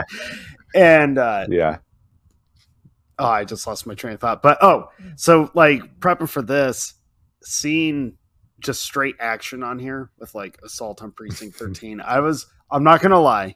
I wanted to see it because I, I actually enjoyed the remake, but I had never seen okay. the original. So all original. I knew was the remake. Uh, yeah. And so I was like, ah, I like, I already watched Taxi Driver and The Departed, which breaks my, my like spooky tradition horror streak, but yeah. that's okay. And I was like, all right, we got another action movie. It's like, all right, let's, I'll pop this in. Like, I was excited to watch it, but it was like, oh, okay, I'll, I'll pause on the gore and, and the spookiness. Mm-hmm. And then I watched Assault on Precinct thirteen. And this yeah. movie, dude, it had a moment that it reminded me of my Hereditary moment. And that's the okay. fucking ice cream truck. Oh yeah. That happened. I'm sitting there watching it. Just like, this is like, this is pretty well done so far. Like, I'm enjoying the story so far. I'm curious to see what, mm-hmm. how he handles the assault. And then the ice cream truck happened. And I was like, oh, it's that kind of fucking movie. Okay. Yeah. Yeah. I thought it was really interesting having it be a precursor to Halloween two years later. Yeah. That uh, there's definitely hints at what he's going to become as a filmmaker in Assault on Precinct thirteen, particularly when the cops are driving around. He's like, oh, it's starting to rain. And, and then he's like, wait, no, wait a minute. That's not rain. And he gets out and it's just some guy, some construction worker bleeding down onto the car. Right. Like, oh, uh, shit. Like, that's a very, that's a very Halloween scene right there. Yeah. The partner in the car the whole time, like, dude, something's off. Like, I don't feel good about this. I'm telling you, something's wrong. Ah, oh, whatever. Mm. There ain't nothing here. Like, if there's one trope that is always a part of almost every story, it's the one guy whose intuition is on point and no one cares. Mm. Like, maybe we should listen to those people a, few, a little more often. I don't know. I don't know. Yeah. Yeah. I felt like it was. It had to be like a spiritual predecessor to The Purge because it kind of has the same vibes of this police station that's getting shut down. And then uh, the police, and there's a couple of inmates left in there and they have to like kind of join forces to survive and suddenly like lose the, the rules that they've been accustomed to. And then this gang is like assaulting their precinct and trying to kill them all. And it is very kind of Night of the Living Deadish where they just kind of keep coming. They just keep they coming. Just come through the door and come through the windows and they're all getting shot in the face and it doesn't matter. And they don't talk. They don't scream. They don't grunt. Yeah. They're silent killers. They're just there to cause mayhem. And their first scene with them like cutting their arms and pouring the blood into the bowl. I was like, mm-hmm. this is... What? You're crazy. Yeah, right. Like, ow, why would you do that? Yeah. And then immediately yeah. that thought of like, ooh, that's gross. you you should not you should not be doing that. That's not sanitary. Right. Yeah. And then it was like, oh yeah, it was You're the gonna... seventies. Uh, they all have AIDS now. Well, they don't they don't like cross their cuts. They were just pouring it in the bowl. But yeah. You talked about them being a silent killer. That's the only part that like is made me like laugh and was funny, is that this guy is just outside shooting people with a silencer on his rifle, but it's all like pew, pew, like yeah. like old like seventies, obviously not realistic silencer sounds. And so it, it did sound pretty funny the whole time, which made me happy when we get to like Escape from New York, mm-hmm. where they actually sound realistic silencer sounds. Yeah. I was like, okay, he figured it out eventually.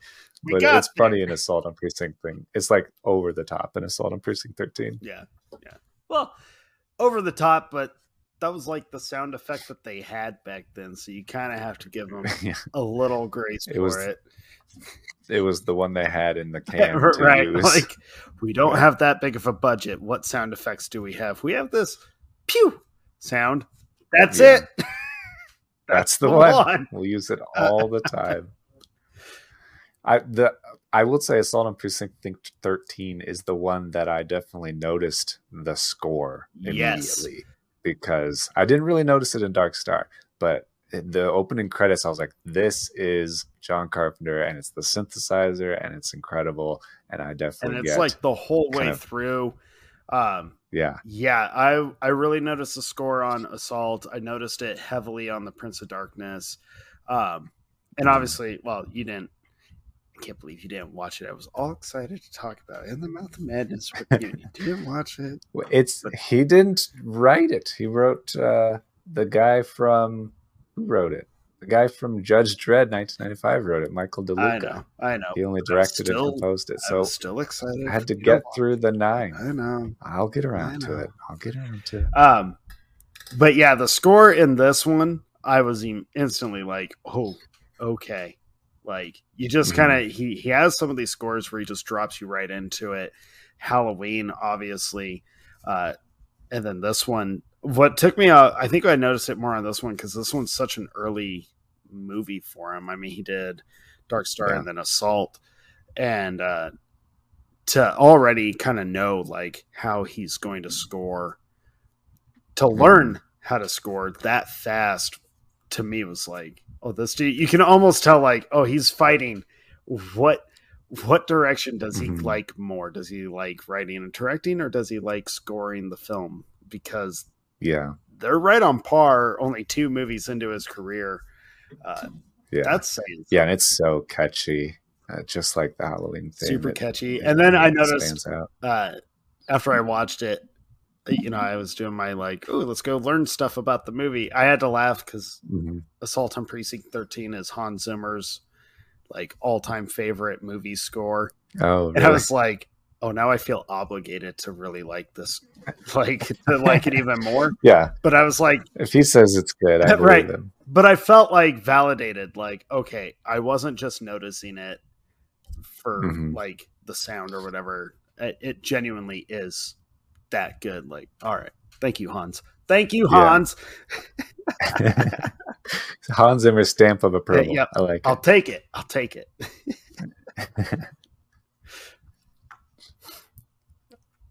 uh, yeah, I like.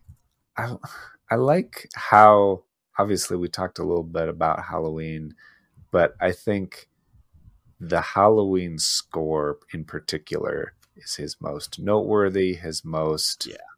raised, but I I just was blown away. I guess maybe I saw the whole movie with new eyes, like I was saying before, that it's to come up with everything from scratch and to mm-hmm. for it to not be based. Like, I'm so used to Michael Myers being a thing, and for Halloween franchise to be a thing that has always been around.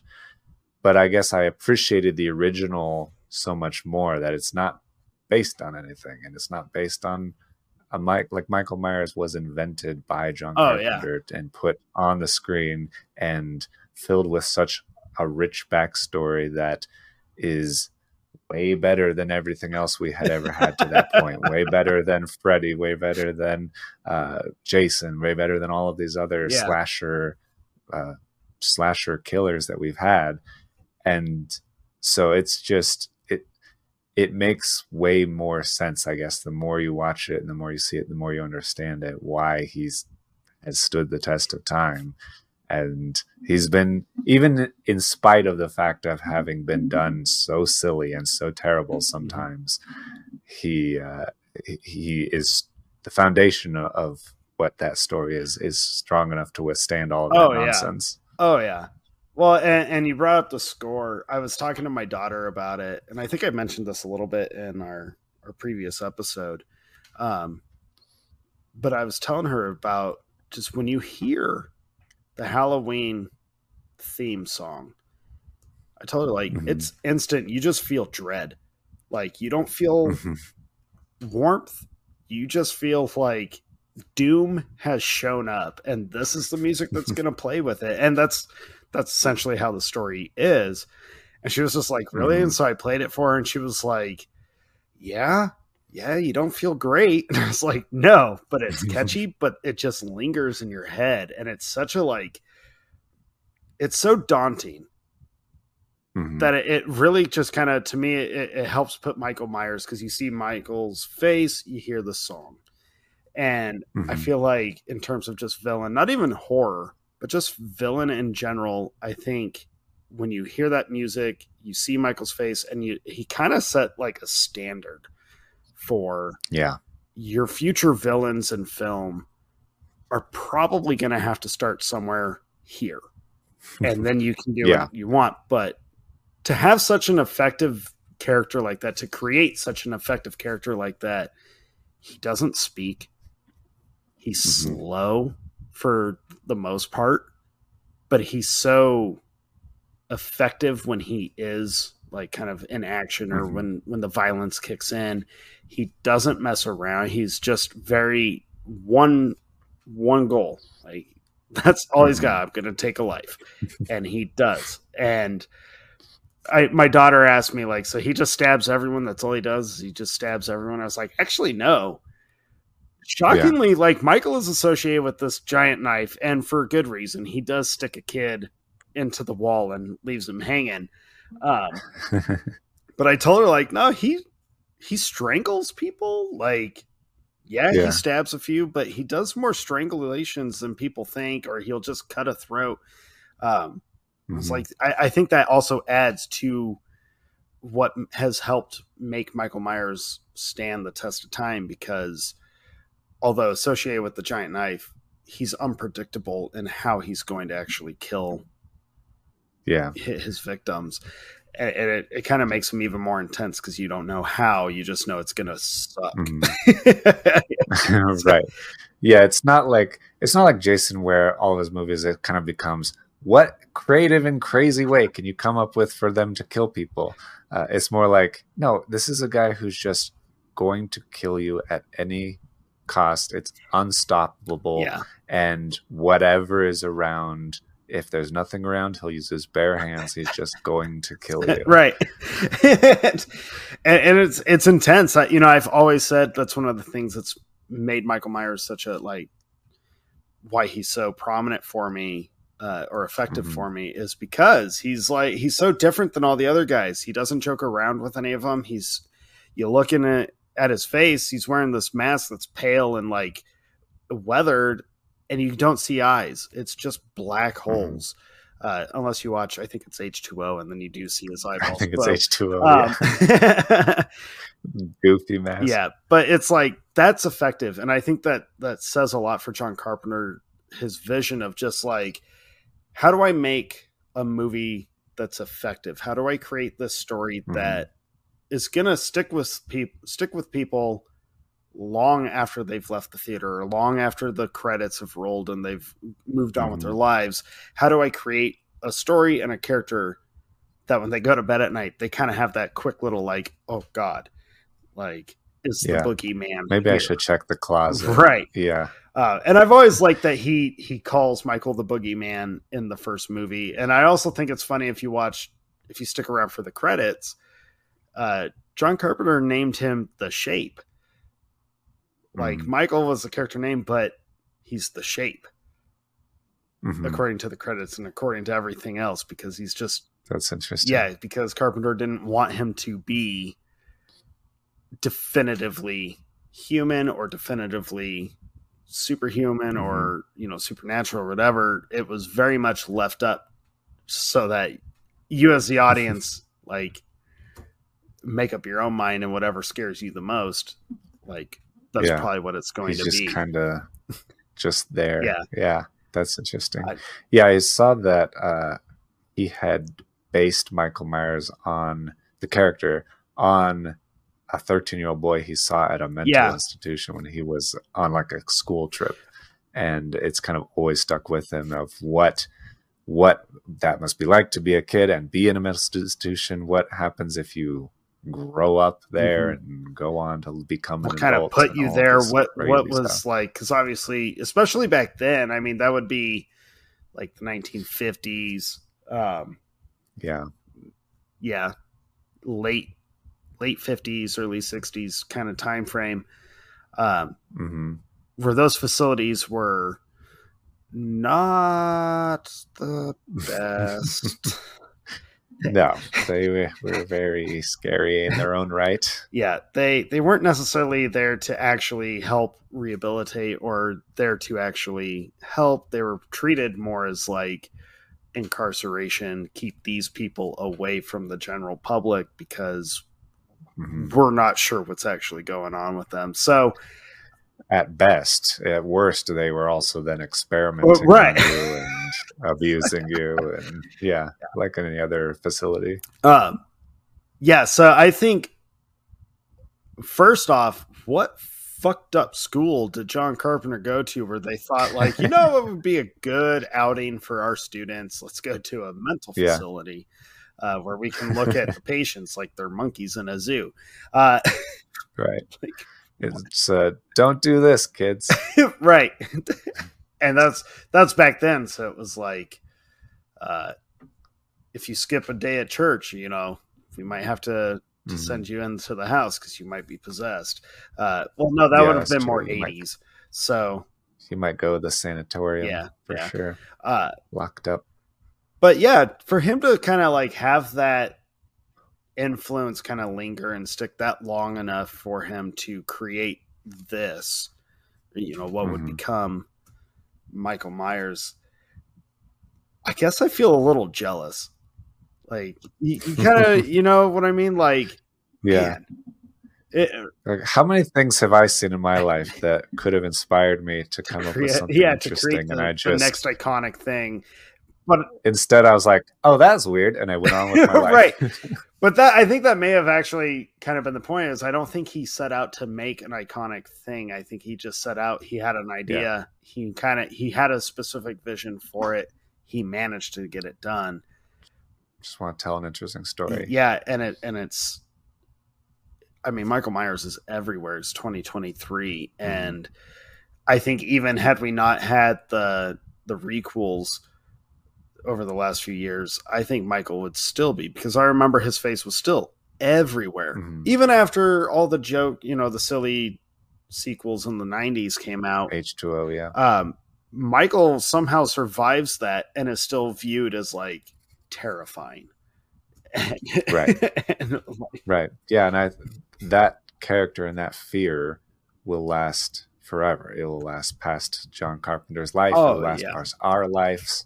Like that, he just made more than one iconic uh, movie, which is incredible. Yeah, and I think it's funny, you know, a lot of focus is put on Michael Myers. I think he's the most commercialized of Carpenter's creations.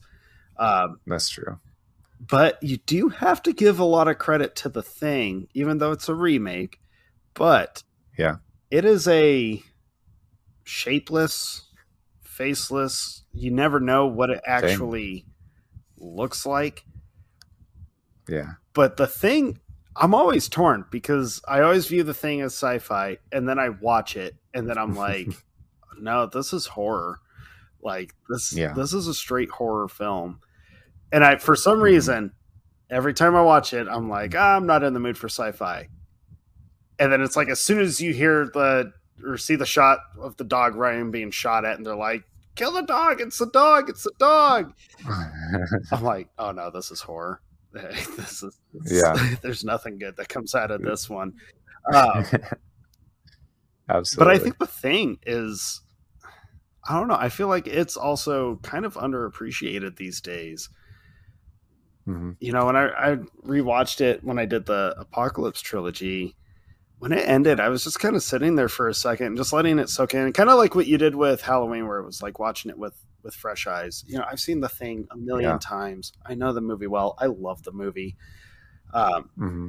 But watching it this time around was very like, trying to pay attention to just like the growth in, in Carpenter's style, his writing, directing, all that, and the music. Like, yeah, The Thing is really just, I mean, it's an intense movie, it, and it's kind of like, you kind of can't help but feel a little claustrophobic watching it. I know that's kind of ironic to say, cause it's out in Antarctica and the middle of nowhere, right? Yeah. Um, wide open spaces.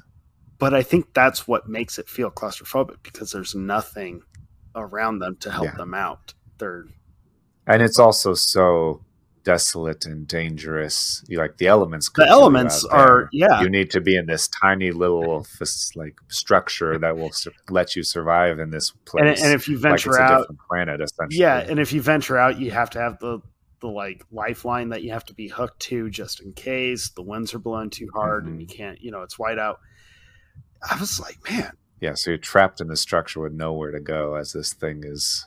It's imitating people. You have you. no clue where it is, who it is, what. Yeah. Um, the mystery of it all. I, I I really appreciate how Carpenter made, wrote his characters to just have that kind of fight or that, that disbelief when they realize, like, oh, I think this is alien. Um, mm-hmm. But kind of just being like, the proof is literally right in front of us. We just torched some of it. So we're fighting yeah. an alien, guys, and I it, it can replicate us. So fuck all of you. We're gonna like, right. Yeah. We need a safe word. Right. Yeah, I think I think The Thing is also, I think it might be one of Kurt Russell's best. I, he's yeah, so good absolutely. in that movie. He's made a lot of good ones, though, but that's definitely one of his it's, best. It's one of his best. And, and it's funny watching him in The Thing, and then you watch, like, Big Trouble in Little China. You're just like, this is... makes me respect Kurt Russell Different. even more. And even uh, Carpenter said, had a quote about working with Russell, or just Kurt Russell in general, of, like, he, mm-hmm. he respects him so much because he takes roles based on what he thinks is just going to be enjoyable, what he think, what he likes. He doesn't mm-hmm. care about the peer pressure from a studio. He doesn't care about, you know, really anything else being liked all the time. He takes it because he's like, this, mm-hmm. this seems interesting and fun to me, so I'm going to do it. I'm like, man, I really love it when I hear actors that do that. You know, Keanu Reeves is very well known to do mm-hmm. that. He just, he doesn't care. He's like, I'm going to do what I feel like. And they make interesting films. Uh, But yeah, I, I feel like The Thing has a lot of like stature to it, but I feel it's kind of gotten like lost a little bit. I don't, I don't know. Maybe it's just newer generations that don't want to watch old films. Uh, yeah. What a shame, because they're missing out on just incredible storytelling.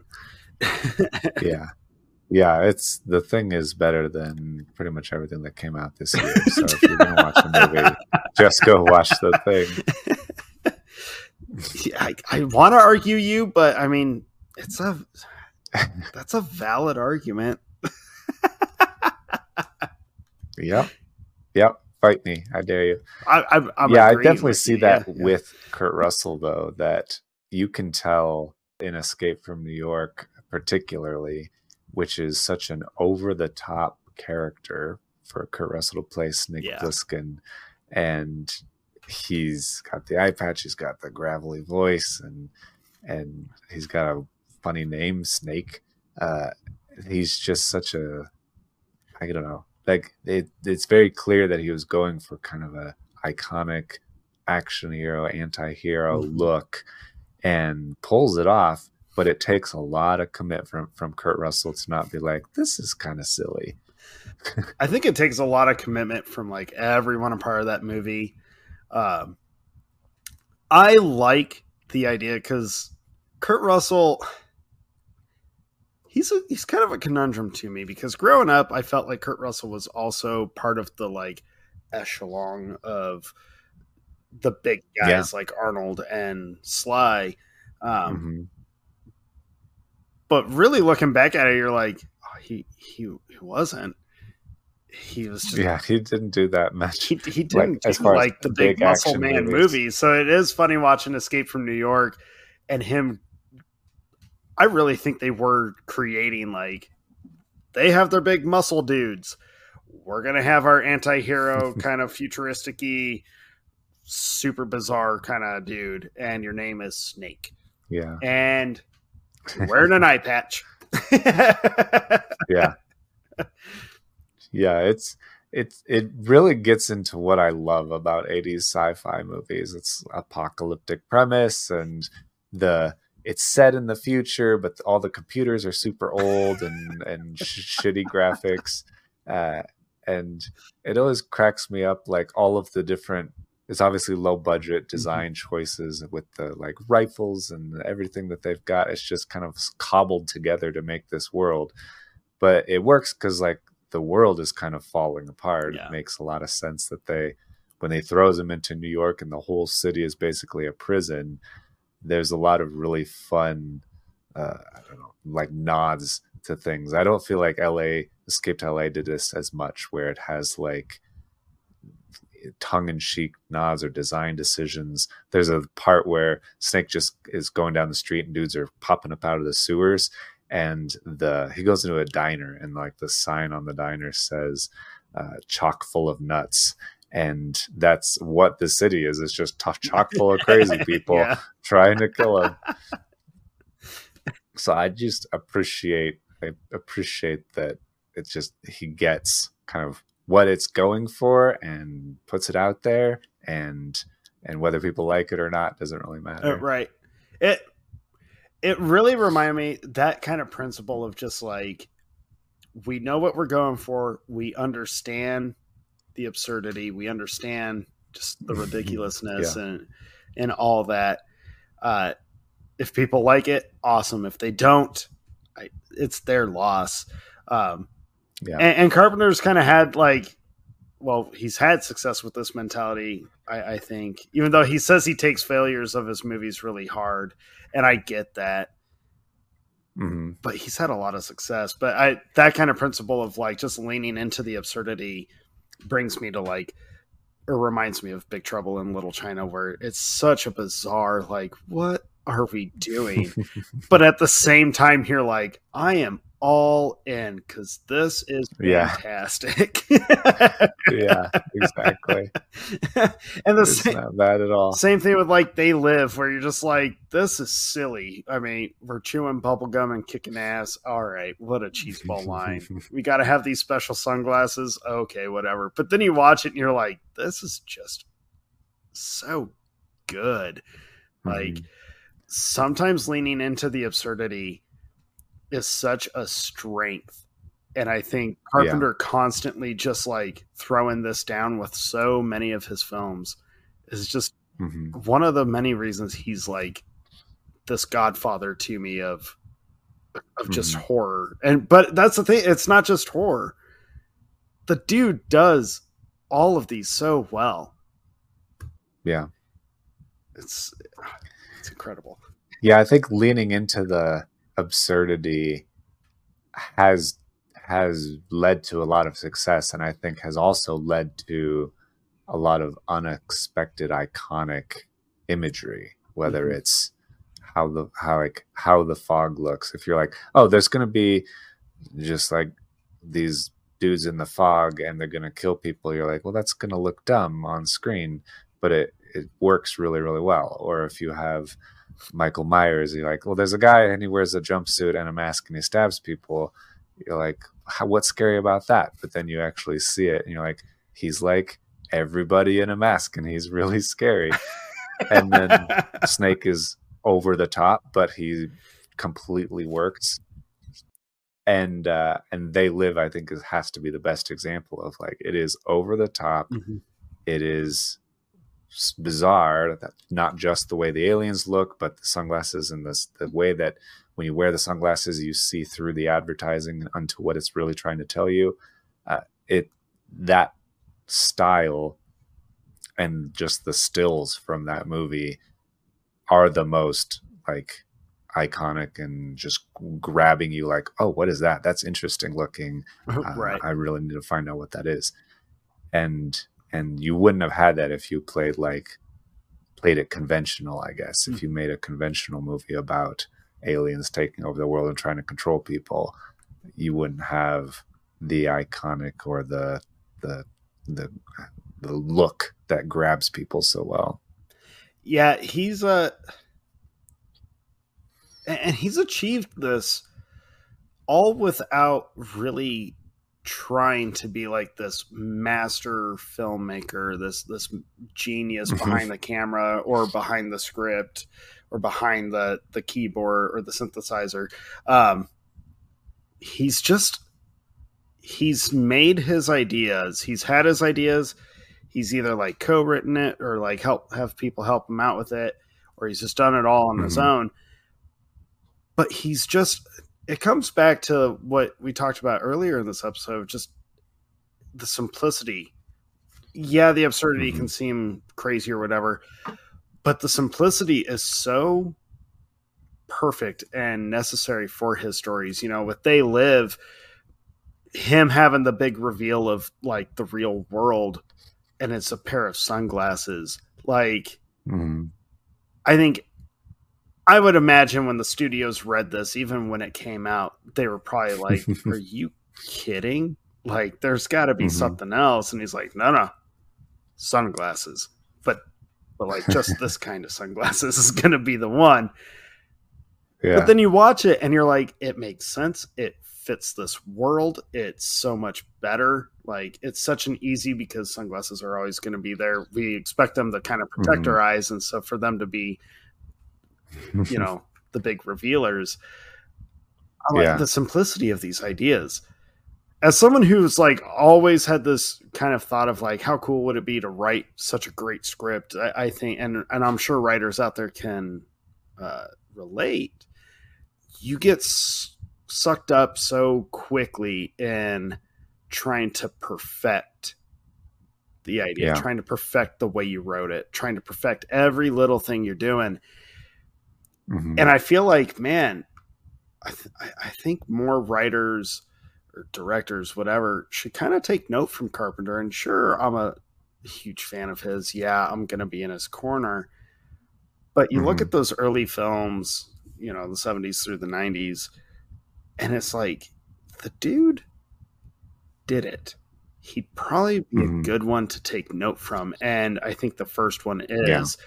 don't try to be perfect, because n- at no point in a lot of his movies does he ever, you can tell he's not going for perfection. He's going for, what do I think, you know, I th- you said it earlier of, like, what scares me that's probably yeah. going to be effective. And it's like, to him, it's also, oh, you know, I'm sure it's more of like, or another level of just what's interesting to me. Mm-hmm. I think I'm just going to write what I think is interesting and we'll see how it translates. I think that's an important note to take. And Carpenter, it, the dude deserves so much more respect from, like, mainstream audiences. Cause yeah, damn. Yeah. I think he's a, he's a great inspiration to up and coming filmmakers, I think, or he ought to be, mm-hmm. because I think you, you nailed it. One thing that I wrote down, and as I was watching it, I was like, he's not, He's not one of those, like, great super stylized auteurs. He's not Scorsese. He's not Fincher. He's not Nolan. He's he does his own thing, and he's kind of a jack of all trades, master of none kind of guy. Like, he's not an incredibly, like, stylized director. Mm-hmm. He's not like an overly complicated storyteller, and his music even is not like huge symphonies and conducting and all this stuff. Like an electric guitar and a synthesizer.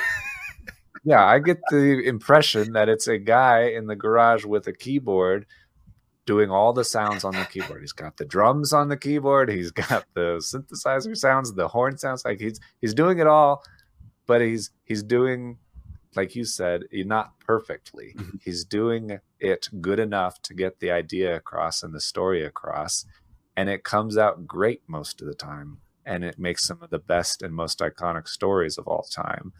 And so I think that is a huge thing to take away from from him and his legacy and what he's given to us, mm-hmm. is is these stories that we love so much, but also that that it's it's kind of makes the medium more accessible, that you could write a story. If you see some kid at an insane asylum on your school trip, write a story about it. Uh, or if you just see something in everyday life, like sunglasses, what happens if you put these sunglasses on? Like, just start doing those kinds of exercises and you can come up with something like yeah, this. Yeah, and, and like, it's all it, it's all there. Be okay with the weird. Be okay with the absurd. Or even, you know, as most people probably say, like, the, the stupid idea is almost like Carpenter is taking yeah. that and throwing it right back in the faces of those critics, you know, that kind of criticism, being like, you called it stupid, but now it's this juggernaut. So yeah, know, like, then it scared me and made me poop my pants. And I actually am going to be a little concerned when I go to bed tonight. Yeah, I just, like, prepping for this dude, I was really, and even when I thought that it was just that Apocalypse trilogy, just rewatching stuff and just like, kind of learning about Carpenter. And I mean, the dude went to uh was it the Southern California School of Cinema or whatever, but he dropped out. Yeah, like he he dropped out because he realized, like, I can make my own film, and I like the idea mm-hmm. that he did it and was like, I don't have to do it to to appease, you know, these professors who think they're going mm-hmm. to who think they're the masterminds. No offense to those guys, but like, mm-hmm. where's your movie? Um, which I guess some people, right? Say. You could say that to any anyone who judges a film, and it's valid. Um, but I I respect that he took a shot. Yeah, you know, and that's a big gamble. Yeah, even back then, that's yeah. a huge fucking gamble. Oh, absolutely. And it, I mean, obviously, it worked out for him. Even even with his commercial failures, mm-hmm. he's. To me, he's like, it's like the, it's like the Alice in Chains and uh, Nirvana kind of thing, where Nirvana has all the, the credit, they get all the attention. You know, no offense, Wes Craven, yeah. no offense, Nirvana. Love both of your stuff, um, but then like with with grunge and stuff, you look at Alice in Chains and you find out, well, they've had the much bigger influence on a much wider scale. They just didn't have the attention. I feel like that's the case with Carpenter. But yeah. with so many other directors and filmmakers or storytellers, he's just kind of been like, I think, taken for granted. Yeah, kind of quietly doing his own thing for forty years. Oh, right. And, and I mean, you revisit his stuff like we did, and it's like, this is just, I feel like, I feel like he's outdoing so many people these days, you know? Like yeah. when I watched Prince of Darkness, yeah. I was like, Uh, this this just shot like half of the movies I've seen the last couple of years. Just like, that was cute. Watch this. Uh, right. Right. Yeah. Particularly when it comes to new horror. Yeah. I just, I, I feel it's a shame that he's like underrated, in my opinion, that he deserves way more credit than what he's been given, and he's been given a lot. I, I will say that, like, people have been coming around, but I think it's just kind of been, I think he's been, him as a storyteller has been lost kind of mm-hmm. to the movies. People know his movies, but they don't know the man behind it. And it's like, you really need to look at yeah. this man behind it, because he deserves our thanks as, as movie fans. Like, a lot of gratitude mm-hmm. towards that guy. I, Yeah. Yeah. And I feel like, even though people know the name and they know the iconic ones, there's always seems to be this stigma of, well, they're just cute, low budget, you know, basically B movie, uh, whether it's horror or sci-fi right. or whatever. that they just don't get that appreciation for, no, they're sincerely really good movies with really good ideas and stories that will stick with you for the rest of your life, and they're worth checking out. Yeah. It was just, you know, coming out of October, I usually will take a big break from watching really anything that's like intense or horror mm-hmm. or spooky. Um, and, and obviously we have a lot of like interesting things that we'll be prepping for coming up pretty soon. But I definitely found myself like, you know, especially Prince of Darkness and that original Assault on Precinct, uh, of just kind of being, and The Fog, and just being like, man, mm-hmm. I feel like I owe it to these movies to just like kind of rewatch a whole bunch of times all back to back and just kind of like, yeah. What I, I'm still like, I can't believe it's taken me this long to see Prince of Darkness. That was so, God, I can't get over that movie, dude. It was so good. And then The Fog, I was like, how the fuck did I watch this movie yeah. when I was so like way back in the day, and, and shrugged it as kind of like, okay, it was fun. I'm like, mm-hmm. how, how did yeah. that, I must not have been paying attention to it. Like uh, there's, I, li- I literally took out my phone, put in my calendar, April twenty-first, The Fog Day. And I'm like, I need to watch this movie every year yes. on April twenty-first from now on. All right. We're, we're making it official right here. Movie Boners, calendar day, April twenty-first, Fog Day. Fog Day. Fog Day. Uh, we, we watch and celebrate and enjoy The Fog. Um, dude, we really need to do that. yeah, we really we'll need to do out. that. That needs to be a thing. Um, yeah, I'm writing that down.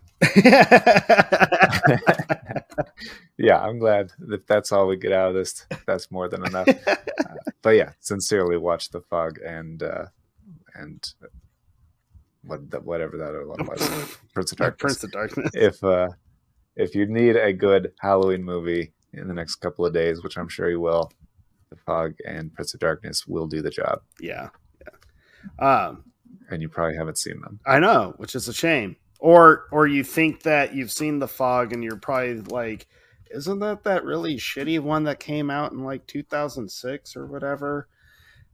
Uh, don't watch the remake. Well, that too. Uh, don't don't watch that one.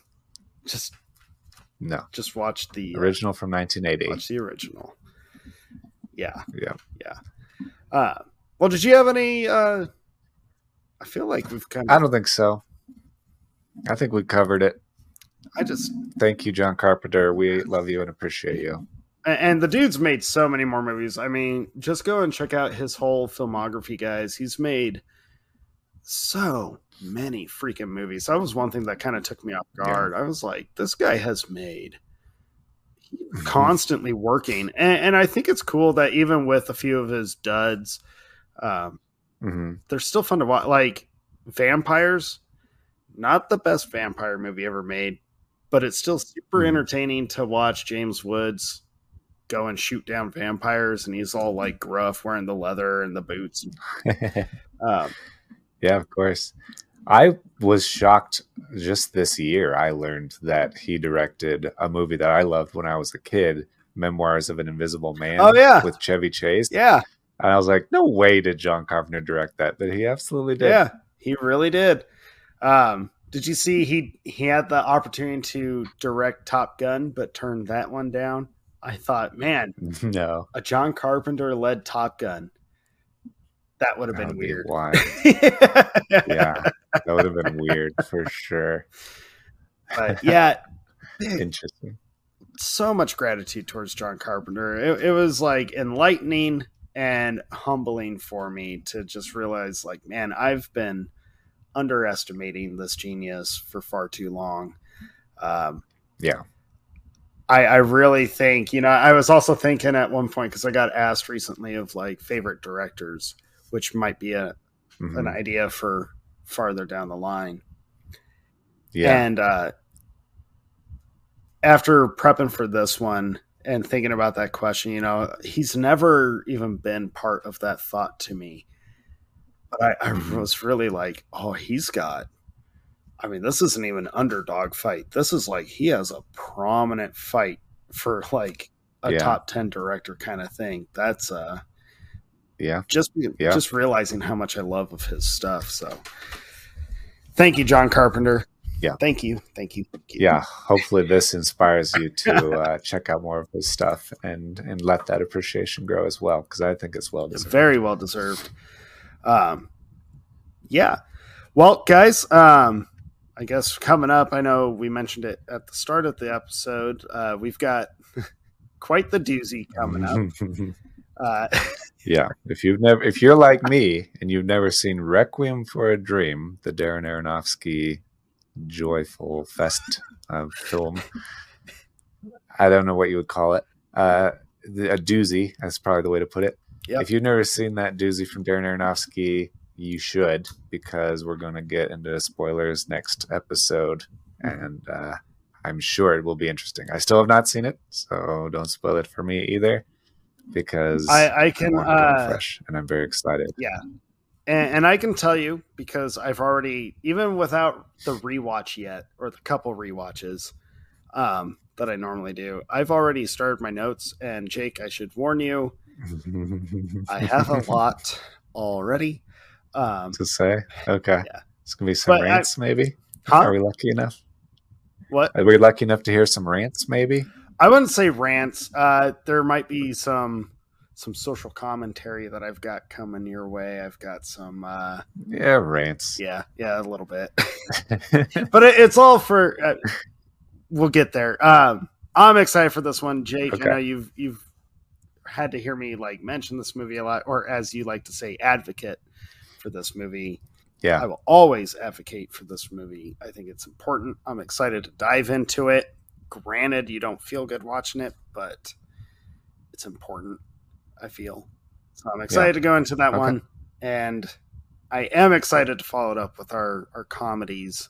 That's going to be quite the shift. But yeah, I, quite the shift, but also one that I am most anticipatory of, because uh, I've always disliked how I went about our top ten comedies in the very beginning. I kind of made a weird choice that I didn't make with any other list. And uh, so I get to do it again, redo it. Yeah. And it's going to be very different and a lot better. I- I'm excited for mine too, because a few of my original picks have been put on other lists now. So as my own, mm-hmm. like, kind of rule for myself that I'm trying to abide by, uh they are no longer going to be featured on my comedy list, so I'm a little curious to okay. see how I'm approaching this one. Um like you, there were a couple decisions I made for that original recording where I was like, what the fu- why did you put that one and not this one? What are you thinking? Yeah. And uh yeah yeah I'm excited for it. I'm excited for the rest of this year. We've got some great movie, like great stuff to talk about. It, it'll be a feel good end of year. Um, yeah, it really will. It should be fun. Yeah, I'm I'm excited. Uh, all right, well, that's so it. I that's how uh, make sure you follow, subscribe, do all that that fun stuff. Uh, all that all that jazz. That was lame. Yeah, it helps us out a lot. Yeah. Um, go buy some swag and all that good stuff, and we appreciate you. Thank you. Yeah, and check out our guest episodes yeah. for if you want more stuff until the next episode. Yeah. All right, guys. All right. See you guys later. Bye.